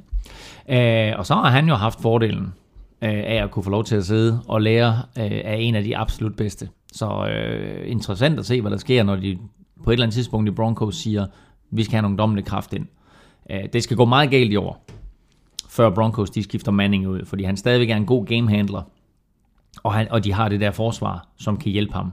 Men Manning har altså lige haft to kampe i træk, hvor han har kastet 0 touchdowns, og har kastet nogle horrible, Helt vilde interceptions og nogle helt ekstremt grimme kast. helt ekstra... Om altså, hans kast har altid været grimme. Nå, men det er helt ekstremt Ikke? grimme. Ja, ja. Men altså, altså det, han har altid haft NFL's dårligst kastede bold. Ja, ikke? Altså sådan rent, rent smukhedsmæssigt. Ikke? Men altså, han har altid fået den derhen, hvor den skulle hen. Jo. Og det mangler så lidt nu. Det mangler nemlig lidt nu. Øh, så ja, og som du siger, øh, den var pressen, andre har spekuleret i, er det tid til Bengt Manning? Kubiak at kunne hjælpe med nødt til på en pressekonference, en officiel pressekonference, og stå og sige, nej, selvfølgelig skal vi ikke bænke Peyton Manning, men tænk bare et spørgsmål om at vinde. Ja. Altså det er jo helt crazy. Ja, så han er lige nu på en eller anden måde selvfølgelig en hemsko, fordi var han på sit niveau for lad os sige to år siden, øh, eller i starten af sidste sæson, så var det her et hold, som vi i den grad skulle regne med, fordi nu har de forsvaret omkring ham. Ligesom da John Elway han endelig vandt sin Super Bowl, hvor han fik en running back, Ja. og han fik et forsvar. Ikke? Men pointen er vel, Claus, at hvis det her, hvis han ikke havde heddet Peyton Manning, og er spillet på samme niveau, så var han vel blevet bænket. Får han ikke lov til at starte, fordi han hedder Peyton Manning? Jo, han gør så. Men han, men han, På den måde er han vel blevet en hemsko. Nej, fordi han er stadigvæk, som jeg lige sagde, han er stadigvæk en, en, en, en, en, god gamehandler, og nok så laver han nogle, nogle, nogle fejl, som vi ikke er vant til at se fra hans side. Men øh, jeg føler bare stadigvæk, at han er manden, som det her hold sætter sin lid til. Altså, de, de, de har det der forsvar der, og forsvaret lige nu redder og vinder kampe for dem. Øh, men det er bare stadigvæk din styrmand. Og der er quarterback-positionen bare så markant, at du sætter sgu ikke bare en Brock Osweiler ind. Det er Peyton Manning. Altså, det er bare sådan, jeg har det lige nu. Der skal virkelig, virkelig, virkelig meget til, før du skifter quarterback. Torben Ræs spørger, øh, ville Aaron Rodgers være lige så god, hvis han var startet fra dag 1, eller var det en genistreg at drafte ham, før man havde brug for ham? Du er faktisk lidt inde på det, det her med, at du har en, en, øh, en, en backup quarterback, der sidder og, og lærer bag en, bag en mester. Det er et meget godt spørgsmål, det her, fordi vi, vi snakkede faktisk om det off-air for et par ugers tid siden, mm. øh, Claus, øh, hvor vi talte om Alex Smith, der blev øh, draftet øh, first overall samme år, hvor Aaron Rodgers så bliver draftet som nummer 22 for, mm. for, for, for Packers. Øh, og og vi legede lidt med tanken om, hvad hvis rollerne var blevet byttet rundt, fordi mm. 49ers var jo i tvivl om, om de skulle draft Alex Smith eller Aaron Rodgers. Hvordan ville det så være gået for Alex Smith? Han havde fået lov til at sidde bag ved, ved, ved Brett Favre, mm. og øh, Aaron Rodgers ville blive, være blevet kastet for ulvene bag en dårlig O-line øh, lige med det samme. En dårlig O-line og en træner, som ikke havde nogen som helst begreb om, mm. hvordan man skulle træne quarterbacks. Fordi det, der skete med Alex Smith, var jo, at han rent faktisk fik en opblomstring, da Jim Harbaugh kom til. Ja. Og pludselig fik, at Jim Harbaugh, der jo selv var, var øh, quarterback både i college og i NFL, øh, og, og havde stor fokus på quarterback og quarterback-træning. Der blomstrede Alex Smith op, og det gjorde også, at han så kom til Chiefs og fik en, en, en stor kontrakt, og faktisk fik en helt ny karriere. At han så ikke helt er op, altså ikke helt, han er ikke engang tæt på at være på niveau med Aaron Rodgers. Det er så en anden side af sagen. Men Aaron Rodgers fik lov til at sidde bag ved Brett Favre, lære af en af de allerbedste i faget, sidde og sige, okay, når det er det, man gør, det er det, man gør, og en hel del gange også sige, når det er det, man ikke gør.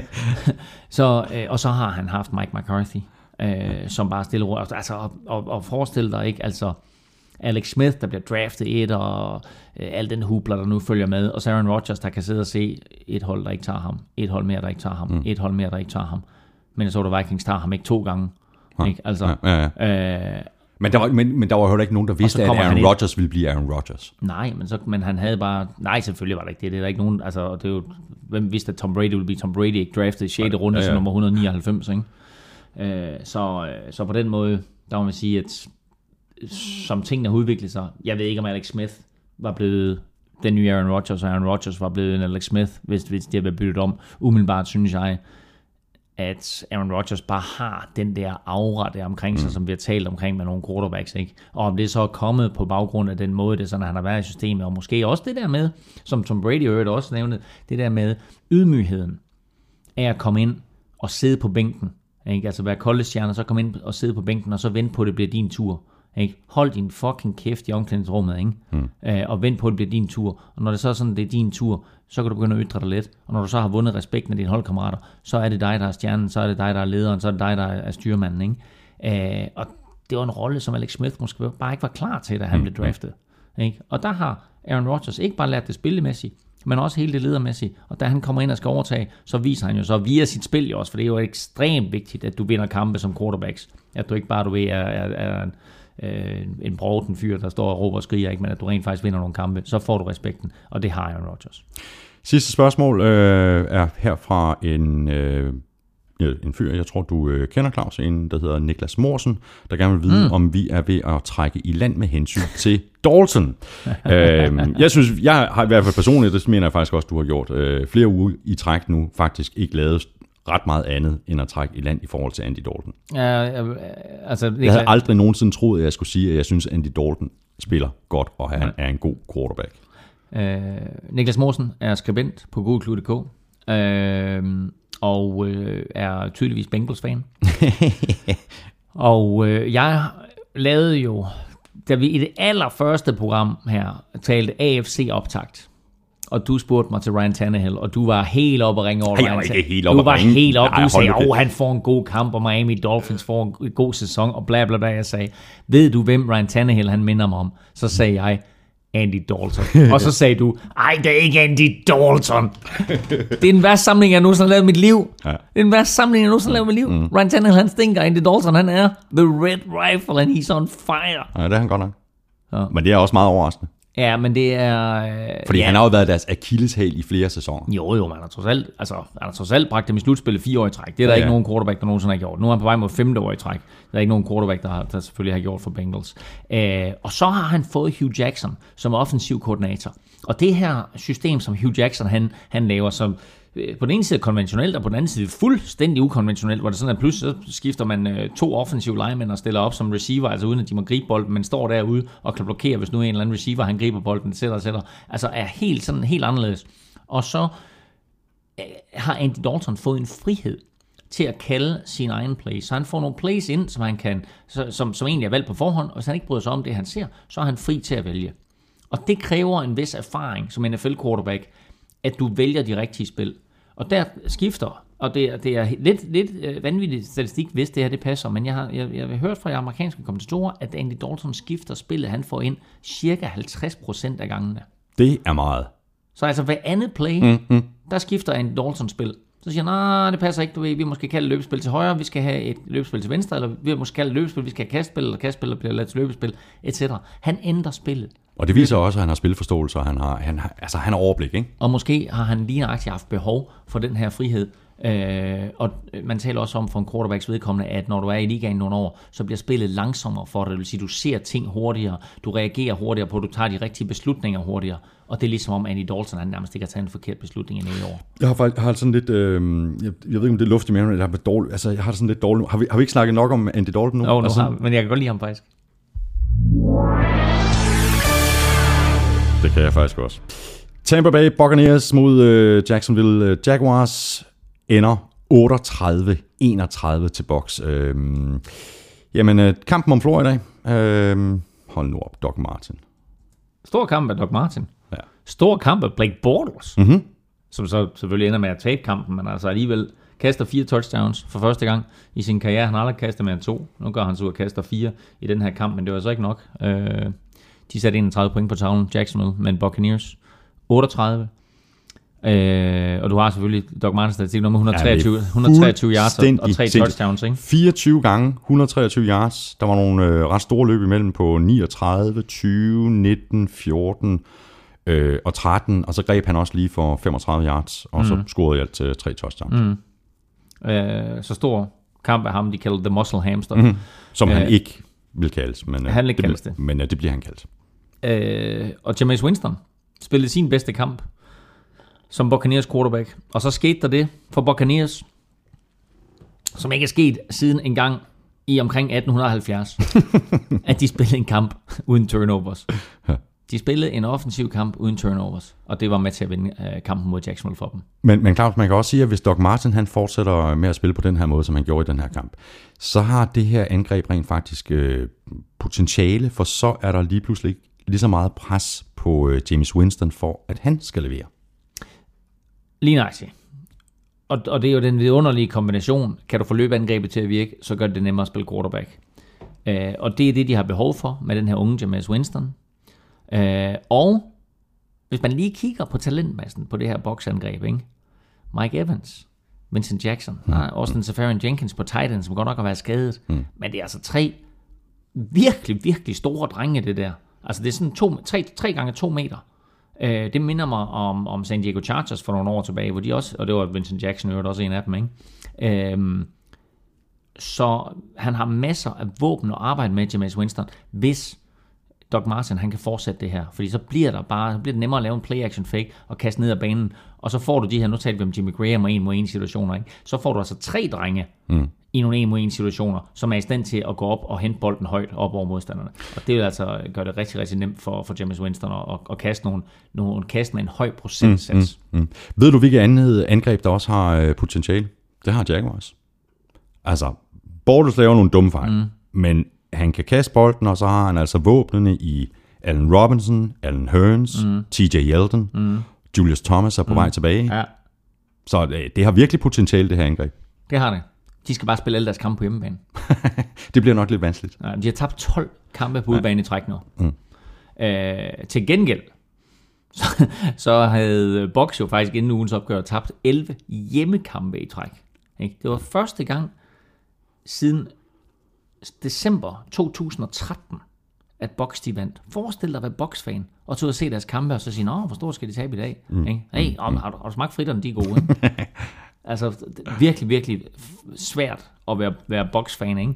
Øh, og skulle se dem på hjemmebane. Nu endelig får de en hjemmesejr. Så altså mange gode ting. De har fået en hjemmesejr. Masser af potentiale. Ung, ny quarterback. Altså, der er masser af ting at være glad for i boks. Nu skal de holde fast.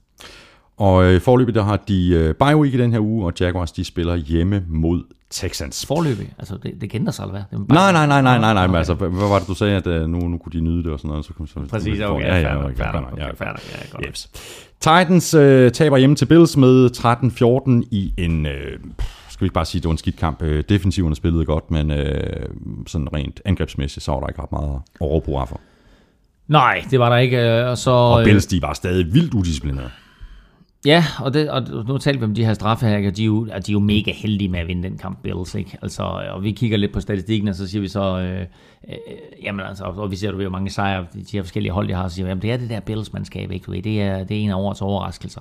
Men de er altså også ganske, ganske få plays fra at, at være 1 og 4, i stedet for at være 3 og 2, som de er nu, ikke? Mm. Øh, og den her kamp mod Titans, ej, ikke Titans, ikke? Altså Titans, de skulle have slået Colts, og de skulle have slået Bills. Altså, de, altså, de, de, de burde have ført AFC South lige nu. Ja. Tennessee Titans, ikke? Ja, de, burde have, de kunne have været 3 og 1. Jamen det, og, de, og de har siddet over, ikke? De var det første hold, der sad over sammen med Patriots i spil U3, så, så de har jo øh, de har tabt tre nu ud af deres fire første kampe. De kunne have været 3 og 1. Mm. Ikke? Og så har de siddet der og så tænkt, wow. Ikke? Og så havde de Marcus Mar- Mariota. Ma- nej, hvad er det, han hedder? Mar- Mar- Mariota. Mariota. Mariota, jeg ved lad os sige det der. Mariota. Øhm, som jo lagde ud som øh, lyn og torden, og så er faldet lidt af på den, som egentlig spiller en fornuftig kamp mod Bills, og har mulighed for at køre ned på det sidste drive, og sende dem til sejr. De skal bare inden for field goal afstand, så kan de vinde den her kamp, og så smider han en fuldstændig tåbelig interception. Ja. Ja. Og det er der, hvor man siger, rookie. Fordi lige så godt som han spillede i den første uge, og lige så tæt han var på at besejre Colts, lige så meget hænger det på hans skulder, ja. at de taber den der. Og jeg, og jeg synes lige præcis, at det hele det hænger på hans skuldre i den her kamp. Altså, han gør det hele selv. Altså, et, et, selvfølgelig kaster han, han, han, altså, Ja, han kaster ja. mest. Han, han, øh, han, han, han løber også mest. Altså, hvad, hvad løber han for? Øh, 47 yards på, på, på fem løb, ikke? Og så laver han så den der, øh, kaster den der dumme interception, men øh, Han, han førte sit hold i rushing yards, ja. og Tyrod Taylor, quarterbacken for Bills, førte sit hold Præcis. i rushing yards. Ja, præcis. Så øh, de to quarterbacks der er altså også de bedste running backs for holdene. Og der må man bare sige, altså, gylden regel til alle quarterbacks, uanset hvor gammel du er, uanset hvor ung du er, uanset hvor meget du har haft succes med at løbe i college, smid dig ned. Det her det er NFL. Du kommer til skade. Ikke? Altså beskyt nu dig selv. Men, øh, og men- Tyrod Taylor kom til skade. han kom til skade, han er skulderskadet, øh, som, som vi har talt om, og var så lidt usikkert, om, øh, om han spiller. Så springer vi til øh, Lions. Har du en... Øh, Jeg har, jeg har faktisk lige en enkelt lille pointe, og det er, med hensyn til det her med Tyrod Taylors skade, øh, så er det jo muligt nu, at DJ Manuel han kommer til at spille. Mm. Så har Bills været ude og hente en ny quarterback som, som backup backup. Der hedder Josh Johnson, og folk, der er nogen, der, der, der vil kunne huske Josh Johnson derude. Han har, han har spillet rundt omkring, jeg tror, han har haft otte forskellige hold, han har spillet for indtil videre. Han har fire i år. Han har fire inden for de sidste 50 dage. Han fik sparket i Cincinnati umiddelbart efter training camp. Så har han været tilknyttet New York Jets og Colts. Og nu er han så hentet ind til den her spilleuge for Buffalo Bills. Og så siger man, nå okay, hvad så? Hvem skal spille mod? Bengals. Mm-hmm. Hvor var han hele offseason? Bengals. Mm-hmm.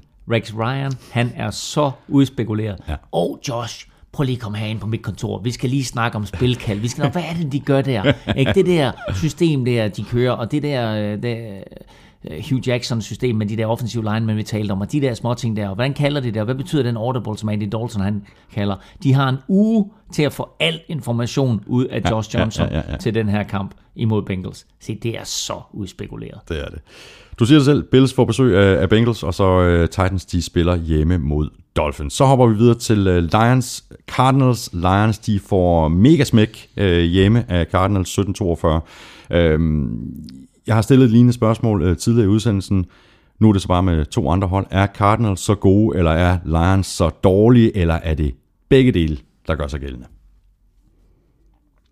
Lions er dårlige. Cardinals er jeg i tvivl om. Mhm. Men Lions øh, med Stafford som quarterback var direkte elendige. De er også dårlige på forsvaret. Selvfølgelig var det det. Men på fem af de syv første angrebsserier imod Cardinals, der laver de en turnover. Så er det altså svært at vinde i NFL. De bliver kørt fuldstændig over 42-17, taber de med. Øhm, om Cardinals, de er så gode. De er 4-1 lige nu. Men lad os lige kigge på, hvem de har besejret. Saints, Bears, 49ers og Lions. Saints, Bears, 49ers og Lions. Ja, det er ikke godt. Det er ikke sådan topmandskaber, vel? Nej. Men de sætter alligevel 38 point på tavlen i snit. Saints, Bears, Lions, 49ers. Stadigvæk. Jeg siger det bare. Stadigvæk. Hvem har de tabt til? Rams. Mm. Så den ene gang, hvor de mødte en kvalitetsmodstander, der tabte de. Så vi er sådan lidt, de er 4-1, de ser skide gode ud, Carson Palmer er vidunderlig. Vi talte lidt om det tidligere, tidligere at forsvaret har ikke lagt nok pres på, på modstanders quarterbacks. Nu får de Dwight, Dwight Freeney ind. Det kan hjælpe. Men altså, jeg glæder mig til at se, hvad sker der, når de møder de store hold, ikke? Fordi de skal trods alt møde øh, Rams igen. De har Seahawks et par gange. Øh, de har Bengals, ikke? Altså, det er de der kampe, der kommer til at afgøre, hvor er det her Cardinals mandskab henne. Så lad os øh, kigge lidt på, på Lions, øh, Claus. Øh, Lions offensiv linje er hullet som en si. Øh, offensiven giver bolden væk. Amir Abdullah fumblede to gange. Vi sad og, og råbte på ham så, og giver bolden til Amir Abdullah noget mere, og så fumbler mm. han altså fumbler han to gange, og Matthew Stafford, han spiller bare ikke godt. Altså, han blev bænket, øh, var det i tredje kvartal, ikke, til fordel for Dan Orlovsky. Matthew Stafford har fået utrolig mange tæsk i de første fire spilleuger, og den måde, han haltede fra banen på imod Minnesota Vikings, der var der mange, der var i tvivl om, han overhovedet kunne spille i forrige spilleuge, kommer tilbage øh, og stiller sig op i den her kamp her, og øh, bliver jo ikke ramt så forfærdeligt mange gange. Så det er ikke en skade, der gør, at han kommer på sidelinjen. Han bliver simpelthen pillet ud. Ja, efter sin tredje interception. Matt Stafford står på sidelinjen og kan se på, at Dan Orlovsky hmm. nu er starter for Lions. Hvornår spillede Dan Orlovsky øvrigt sidst for Lions? Godt en det er. Da de gik 0-16. det, det er så meget tiltro, de har til Matt Stafford. Det er, okay, sidst dengang vi ikke tabte, vi ikke vandt nogen kampe overhovedet, der spillede vi Dan Orlovsky. Det er ham, vi sætter ind. Det er ham, vi tror på nu. Claus, Stafford han er jo stille og roligt blevet øh, dårligere, efter at øh, Joe Lombardi han afløste øh, Scott Linehan som offensiv koordinator. Spørgsmålet er, om det er en del af, af historien, det her skifte. Det kan det sagtens være. Altså nu, øh, uh, Scott Linehan uh, øh, var jo manden bag Minnesota Vikings rekordsættende angreb i 1998. Så uh, jeg er, altså, jeg, jeg, altså jeg, jeg, jeg er lidt fan af, af Scott Linehan på den måde der, ikke? Så, så øh, på den måde, der vil jeg sige, at han havde sikkert en, en positiv effekt på Matt Stafford. Øhm, og det er klart, at, at når du skifter offensiv koordinator, når du skifter head coach, så sker der nogle ting. Og jeg tror bare, at det system, som Scott Linehan han har lavet for Matt Stafford, det var bedre til ham. Mm. Men Stafford, jeg har aldrig været fan af Stafford, og det har jeg ikke på grund af så meget af de spil, der er kørt omkring ham, men på grund af hans teknik. Ikke? Han har altid haft horribel teknik. Ja. Han er jo sådan en af de her fysiske vidunder, som øh, lidt har været lig- ligeglad med sin teknik, fordi han har så stærk en arm, og han har så stærk en, en krop i det hele taget. Men jeg minder mig om, at det har Kaepernick været ude og udtale i, i går. Han troede ikke så meget på det der med mechanics og sådan noget. Det, det handlede bare om at kaste bolden, så receiveren kan gribe Ja, det er flot. Ja, det er dumt at sige, ikke? Ja, og hvis du kigger... Ja. En spiller, der har haft problemer ja, ja. ja. stort set i hver eneste kamp i den her sæson. Nå, tilbage til Stafford. Præcis, fordi øh, alle, de der, alle de der mærkelige fejl, han går og laver, alle de der dumme interceptions, han kaster, øh, alle de der bolde, han kaster i jorden, eller, eller rammer forbi en receiver, det er alt sammen det, man kalder mechanics eller teknik. Mm. Øh, og det har han ikke Stafford. Og der synes jeg, at hvis man skulle have gjort noget, og det er nok for sent nu, men der skulle man have gjort noget tidligere hans karriere, Fordi det bedste eksempel på en spiller overhovedet i NFL, som har ændret sin mechanics, og som er blevet bedre spiller, fordi han har fået bedre teknik, er Eli Manning. Ham har de simpelthen taget fra, at han var sådan en, du ved, som også bare kastede med, med vægten på, på, på bagerste ben, og bare tænkte, om jeg kan kaste hvorhen jeg vil, ikke? det kunne jeg i college. Der har man taget en spiller, og så bare ændret hele hans dropback, hele hans kasterytme, mm. hele hans teknik. Øh, og det skulle have været gjort med Stafford for lang tid siden. Øh, et problem for, øh, for Lions, det kunne måske også være sådan noget, noget mere grundlæggende, det er, at en fjerdedel af spillerlønningerne i Lions er fordelt på Stafford, Calvin Johnson og Sue, som ikke er der længere. En fjerdedel af spillerlønningerne. Ja, altså capmæssigt. Ja, ja, ja, ja. Ja, ja. Øh, fordi øh, Sue blev traded væk, og dermed, eller er skrevet en free agent kontrakt. Øh, ja, jeg er faktisk overrasket over det med Sue. Øh, at han stadigvæk er influeret så stort på kappet. Men, øh, men det er klart, altså Calvin Johnson kom også ind for nogle år tilbage, ikke? og da han, da han blev draftet, ikke? Altså, så blev han den, den bedst betalte spiller overhovedet i, i, i Lions historie. Ikke? Og det har vi også talt om før, det her med, at du, du sidder der som, som veteran ikke? med 10 år på banen, og så kommer der sådan en knægt ind og får en eller anden gigantisk kontrakt. Øh, det er der nok nogen, der har rykket lidt på næsen over. Øh, så ja, altså der går meget ind i at styre det NFL-hold øh, organisatorisk, økonomisk. Og der er det klart, at der er der her taget nogle beslutninger, som har været helt tåbelige. Nu talte vi om, om Stafford tidligere omkring, hvem var den dårligste af de der 100 millioner dollar mm, quarterbacks. Og helt i min optik fuldstændig vanvittigt, at de har bundet så mange penge på ham. Fuldstændig. Cardinals de møder Steelers i den øh, kommende spilrunde i Pittsburgh. Lions de får besøg af Bears. Dallas Cowboys de taber hjem til Patriots med 6-30, og hvad skal vi næsten sige til det, Claus? Øh, Patriots øh, de er bare pisse gode, og Cowboys de savner i den grad Tony Romo og Des Bryant. Det gør de. Uh, og jeg vil snart ikke snakke om det, fordi det, det var vi inde på tidligere. Jeg vil bare nævne Dion Lewis. Altså, Ja, det er simpelthen... Den, kæft, hvor er han bare fed at se på. den nye raketsmølf, ikke? Ja, ja. Altså, uh, det er touchdown. Vildt, vildt, vildt one-handed catch og TD, ikke? Jo, jo. Og hvad, hvad tager han røven på tre Cowboys-spillere undervejs, ikke? Jo, altså, jo, jo, altså 4-5 stykker faktisk, at være helt præcis, ikke? Men de to, som han sætter derude på 5 linjen ikke? Altså, som kun griber luft, ikke? Altså, det er jo så vanvittigt. Og igen, altså, man kan se touchdownet inde på google.dk, fordi det der, det, det skal man bare se, ikke? Altså, det er så spektakulære moves, ikke? Og så er vi tilbage øh, og, og snakke lidt øh, Dante Hall eller Darren Sproles eller sådan noget, ikke? Altså, hvor er det vildt at se, at en enkelt mand i en, i en liga, hvor folk alle sammen er topatleter, at en enkelt mand bare lige har den der lille edge over alle de andre. Og så har de bare et øh, kanonangreb, øh, Patriots. Både løbeangrebet med, øh, med, med Red Brunt, og så Dion Lewis, og så et kasteangreb, hvor, øh, hvor Brady han fik øh, 10,2 yards per kast øh, mm. i, i snit i, i den her kamp. Ikke? Mm. Altså, og deres øh, forsvar bliver stille og roligt bedre og bedre for hver kamp, der bliver spillet. Bill Belichick. Ja. Godt coachemandskab, ikke? Og øh, har bare, altså på en eller anden måde, en evne til altid at få nogle no-names til at fungere på det der forsvar der. Få nogle no-names til at fungere på den offensive linje. Nu har de lige mistet Nate Solder på venstre tackle mm, mm. for resten af sæsonen, Patriots. Øh, så der kommer der en eller anden ind, som du aldrig nogensinde har, har hørt om, øh, som kommer til at spille den der venstre tackle. Og der er aldrig nogen, der nogensinde opdager, at Nate Solder han mangler. Det er det, det, det, det, det Belichick han kan. Altså det er så vanvittigt. Øhm, Og noget andet, som de er gode til, Bill Belichick og så Patriots, det er, at de hellere giver slip på en spiller et år for tidligt, end et år. for sent. Præcis, præcis. Ikke? Altså, de kommer ikke til at betale de her fuldstændig vanvittige kontrakter. Den eneste, som får en eller anden vanvittig kontrakt, det er Tom Brady. Mm. Øh, alle andre, dem lader de gå. Øh, Vince Wilfork ville gerne have været blevet i, i Patriots, men forlangt for, mange, forlang, forlangte for mange penge. Øh, og så røg han videre, ikke? og du har bare set det. Richard Seymour, øh, andre øh, store spillere igennem tiderne, øh, receiver, running backs, linebackers, cornerbacks, de ryger bare videre. Altså, de kunne godt have beholdt en mm. Darrell Reeves i år, jo, ikke? Øh, og en Brandon Browner. Har de savnet dem? Nej. Ja. Ikke, ja, jo, lidt hister her, men altså, de er stadigvæk 5-0, ikke ubesejret. Mm. Eller 4-0 er de vel, de har siddet over en uge.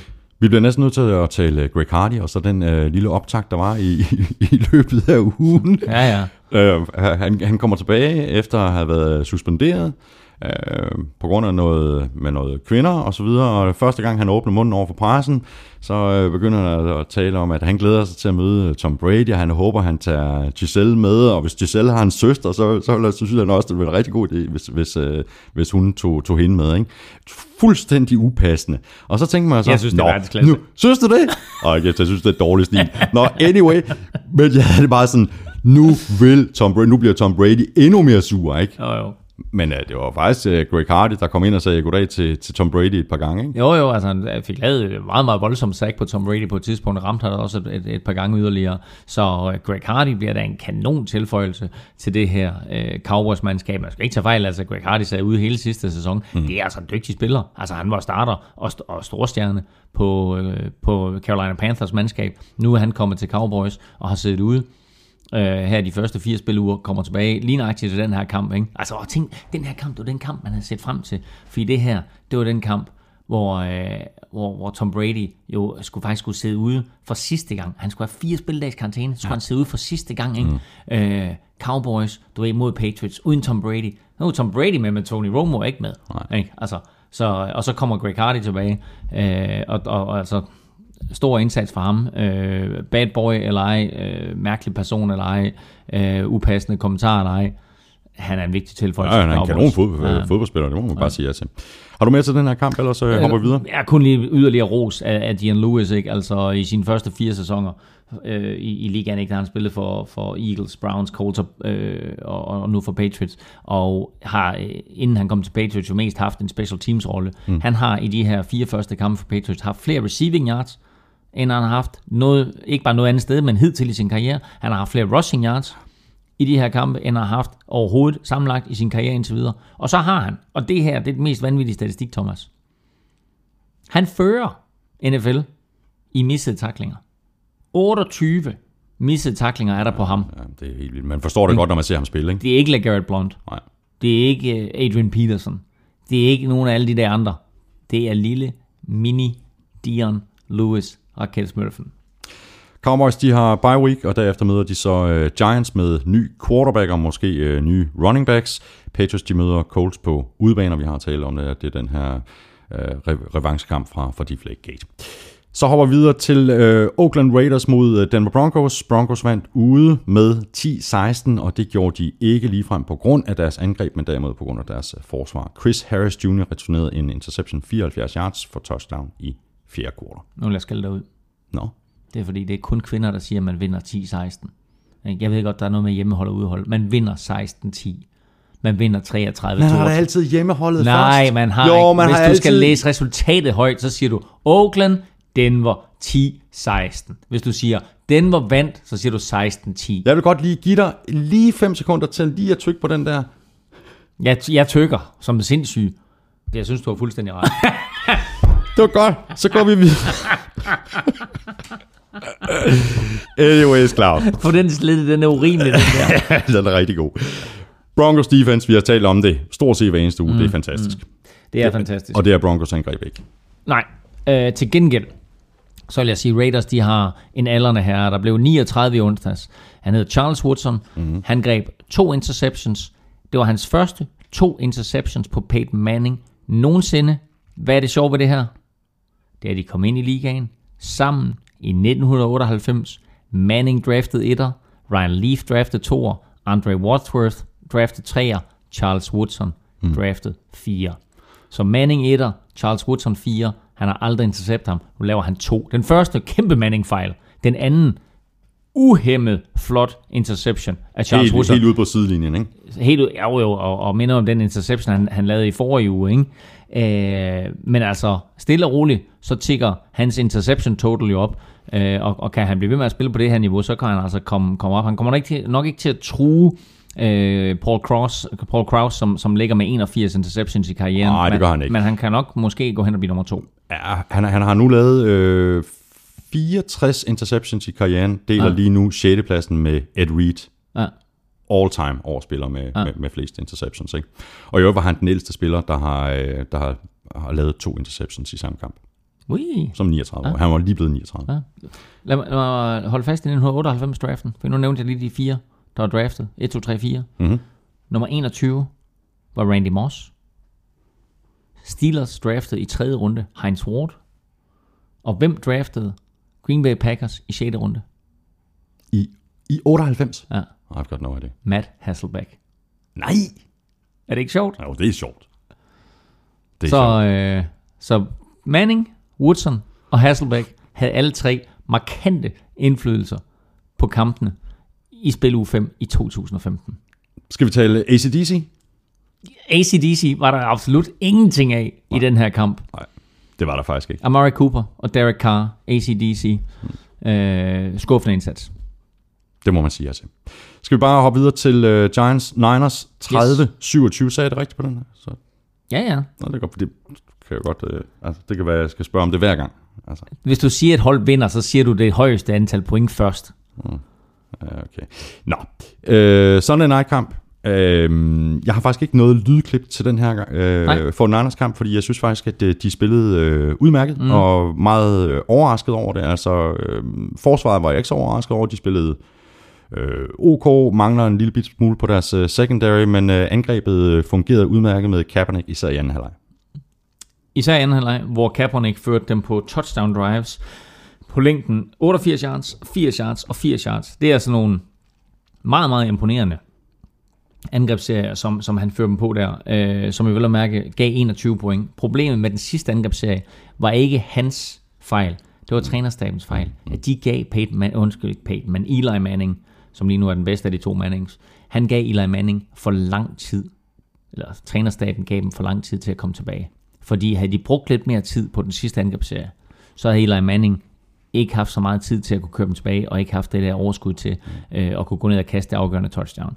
Øh, så jeg synes faktisk, at den måde, som Giants tabte deres første to kampe på, hvor det var dårlig clock management, mm. det var den måde, de vandt den her kamp på, fordi 49ers lavede dårlig clock management. Men sikke en kamp af Eli Manning. Altså, og sikke et, øh, et, et touchdown af, af Larry Donnell, der med 21 sekunder tilbage. Øh, hold kæft, hvor er det et godt catch. Nu snakker vi om det der med at bevare kontrollen over bolden hele vejen igennem sit catch. Og det der, havde han. Der hænger to 49ers forsvar op omkring dig og har fat i begge dine arme og prøver på at rive armene fri bold. Der er sågar en af 49ers-spillerne, der slår på bolden, og han holder bare fast i kuglen. Ikke? Mm. Sikke et touchdown, sikke et kast i øvrigt af Eli Manning. Og øh, nu har vi talt meget om, om, om Peyton, der er i forfald. Øh, Eli øh, overhalede jo faktisk storebror Peyton i antallet af fjerde quarter comebacks, siden Eli kom ind i ligaen. Han nåede op på 27 comebacks i fjerde quarter, det er en mere end storebror Eli. Øh, og så satte han jo et par andre sejre. Med øh, sejren øh, han nåede op på 102 sejre i Giants-uniformen. Dermed er han sådan den mest vindende quarterback nogensinde for New York Giants. Ikke? Altså overhaler legendariske Phil Sims, tidligere Super Bowl MVP. Så øh, og overhaler jo også øh, Sims med ansyn til antallet af completions. Han havde 41 i kampen her. 41 completions, det er altså mange. 41-54 for 441 yards, tre touchdowns og en enkelt interception. Jeg må bare sige, jeg undskyld, jeg afbryder dig, Claus. Mm. Men det igen er det jo bare et eksempel på, øh, på, på NFL, fordi han er altså tæt på at kaste to interceptions mere, og så havde historien bare været en anden omkring Eli Manning efter den her kamp. Det havde den, og det der er rigtig interessant, det er, at Eli Manning øh, sådan hver andet år cirka, statistisk har været rigtig god, og statistisk ikke har været så god. Og de der år, hvor han statistisk ikke har, ikke har været så god, der er der nogen, der går ind og så har de, så har de kigget på, hvad, er- hvorfor er det, han har kastet alle de her interceptions? Så har bolden gået igennem hænderne på, øh, på en receiver og blevet interceptet, eller der har været andre ting, som egentlig har gjort, at det er en statistik, som går ud over Eli Manning, men måske ikke nødvendigvis har været hans skyld. Øh, altså, han havde heldet med sig i et par situationer imod Fort Niners, men, øh, men generelt set, så når kampen skal afgøres, og det her med de der fjerde quarter comebacks, det er altså ikke tilfældigt, at han er oppe på 27 nu. Simpelthen et vanvittigt flot comeback, han laver, og en, en meget, meget flot sejr. Hmm. Skal vi runde øh, Colin Kaepernick? Vi, vi, vi talte en del om ham i sidste uge. Altså, det virkede som om, at øh, altså, han stod bedre i lommen, han slap bolden hurtigere, hans kast var meget mere beslutsom og præcis, og han havde så meget brug for lige præcis den oplevelse i den her kamp. Og øh, trænerstaben havde også været ude øh, og sige til receiverne, altså nu skal I hjælpe ham her, I skal ikke kritisere ham, mm. I skal ikke sige til pressen, at, at øh, han er lortet quarterback, og man ikke kan kaste bolden i NFL nu om dagen, så er man, så er man døden nær. Øh, de, øh, han gjorde det godt, Kaepernick, det gjorde han, og som vi også nævnte, de der drives der ikke, altså det er ikke mange quarterbacks, der fører drives, der fører sit hold på, på 3 gange 80 plus drives øh, til touchdowns i en, i en kamp overhovedet.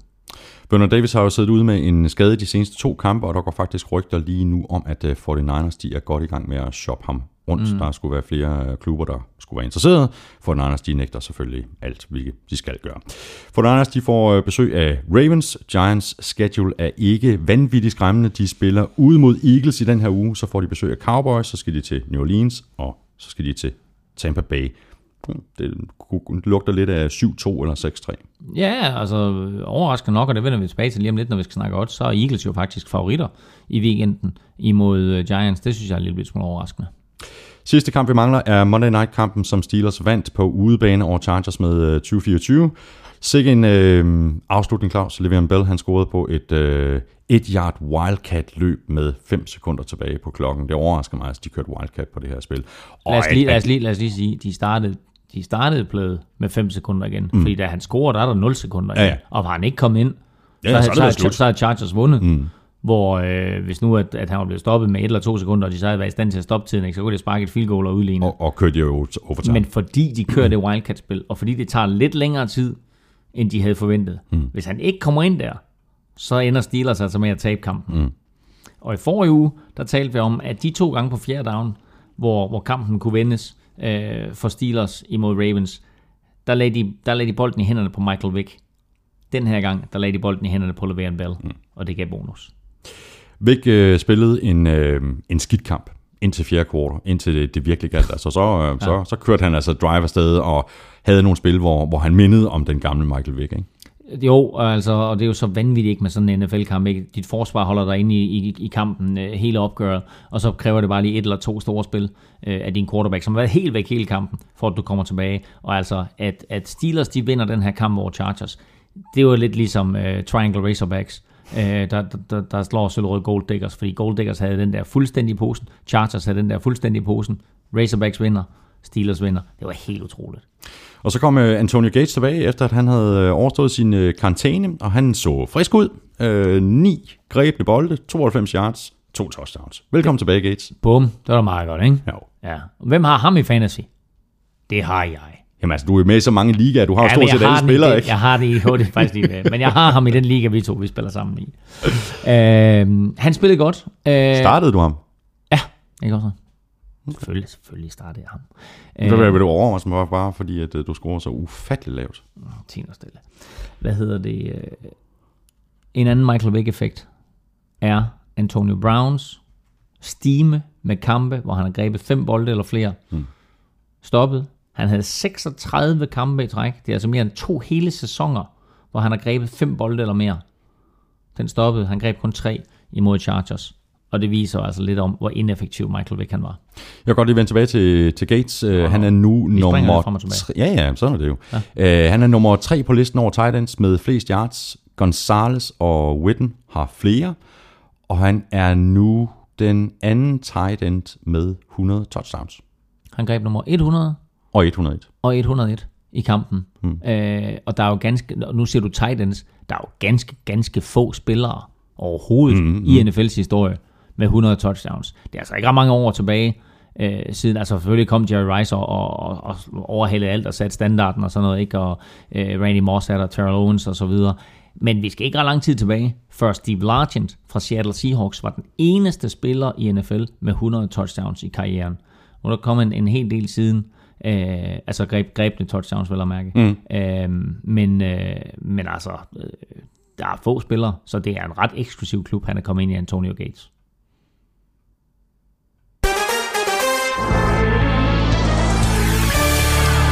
Det var kampene fra uge 5. Jeg mangler lige at sige, at øh, Chargers, de har, Chargers de har fornøjelsen af at skulle til øh, Green Bay, og Steelers de får besøg af Cardinals. Lad os lige få dit uh, momentometer, Claus, eller i hvert fald din, din top 5. Jamen, øh, det interessante ved den her uges momentometer, det er, at øh, de 10 øverste hold enten vandt eller sad over. Så jeg tror for første gang i momentometers historie, så er der ingen ændringer i top 10. Og øh, det betyder, at nummer 1 det er Patriots, nummer 2 det er Packers, nummer 3 det er Bengals, nummer 4 det er Falcons, og så er nummer 5 faktisk Cardinals, der som det eneste har tabt en kamp i uh, top 5, og så 6 og 7 er så Broncos og Carolina Panthers, som uh, er de andre ubesejrede. Uh, øh, så er der 32 NFL-hold, men der er faktisk 33 på listen, og det er fordi Triangle Razorbacks selvfølgelig har, har snedet sig ind på mit momentometer. Og de vandt jo, så de må være højt op jo. De er i hvert fald foran Lions. Hvis du vil se uh, hele Elmings uh, momentometer, så gå ind på gulklud.dk, hvor der er masser af andre historier fra NFL, som du kan få læst op på, når du nu alligevel er der. Lige om lidt, der ser vi frem mod uge 6, men før vi det gør det, så har Claus nogle spiltips i øh, ærmet, som du kan benytte dig af på øh, oddset på Danske Spil, fuldstændig ligesom jeg selv gør det. Og forløbig så har det altså været en meget god forretning før uge 5. Der var jeg oppe med 67 kroner og 60 øre. Jeg sætter en lille tier på alle Claus' spiltips, så 130 kroner ud, 197 kroner og 60 øre ind. Claus, dine spiltip i sidste uge var Browns ude over Ravens til odds 4. Den gik hjem. Men det gjorde den jo så ikke. Ja, det gjorde den. De vandt da. Ja, i overtime. Okay. Tæller ikke. Jeg synes, det er godt set. To, det var ikke godt set. 2,45 på en Jaguars sejr ude over Buccaneers. Det var de såkaldt bedste bet. Gik heller ikke. Det gjorde den jo ikke. Nej, nej. Falcons hjemme med 6 point over Redskins til odds 1,67. Den gik også hjem. Nej. Det var efter overtime. Claus, det- Claus øh, det, det skal lyde sådan her, hver gang vi gør det her.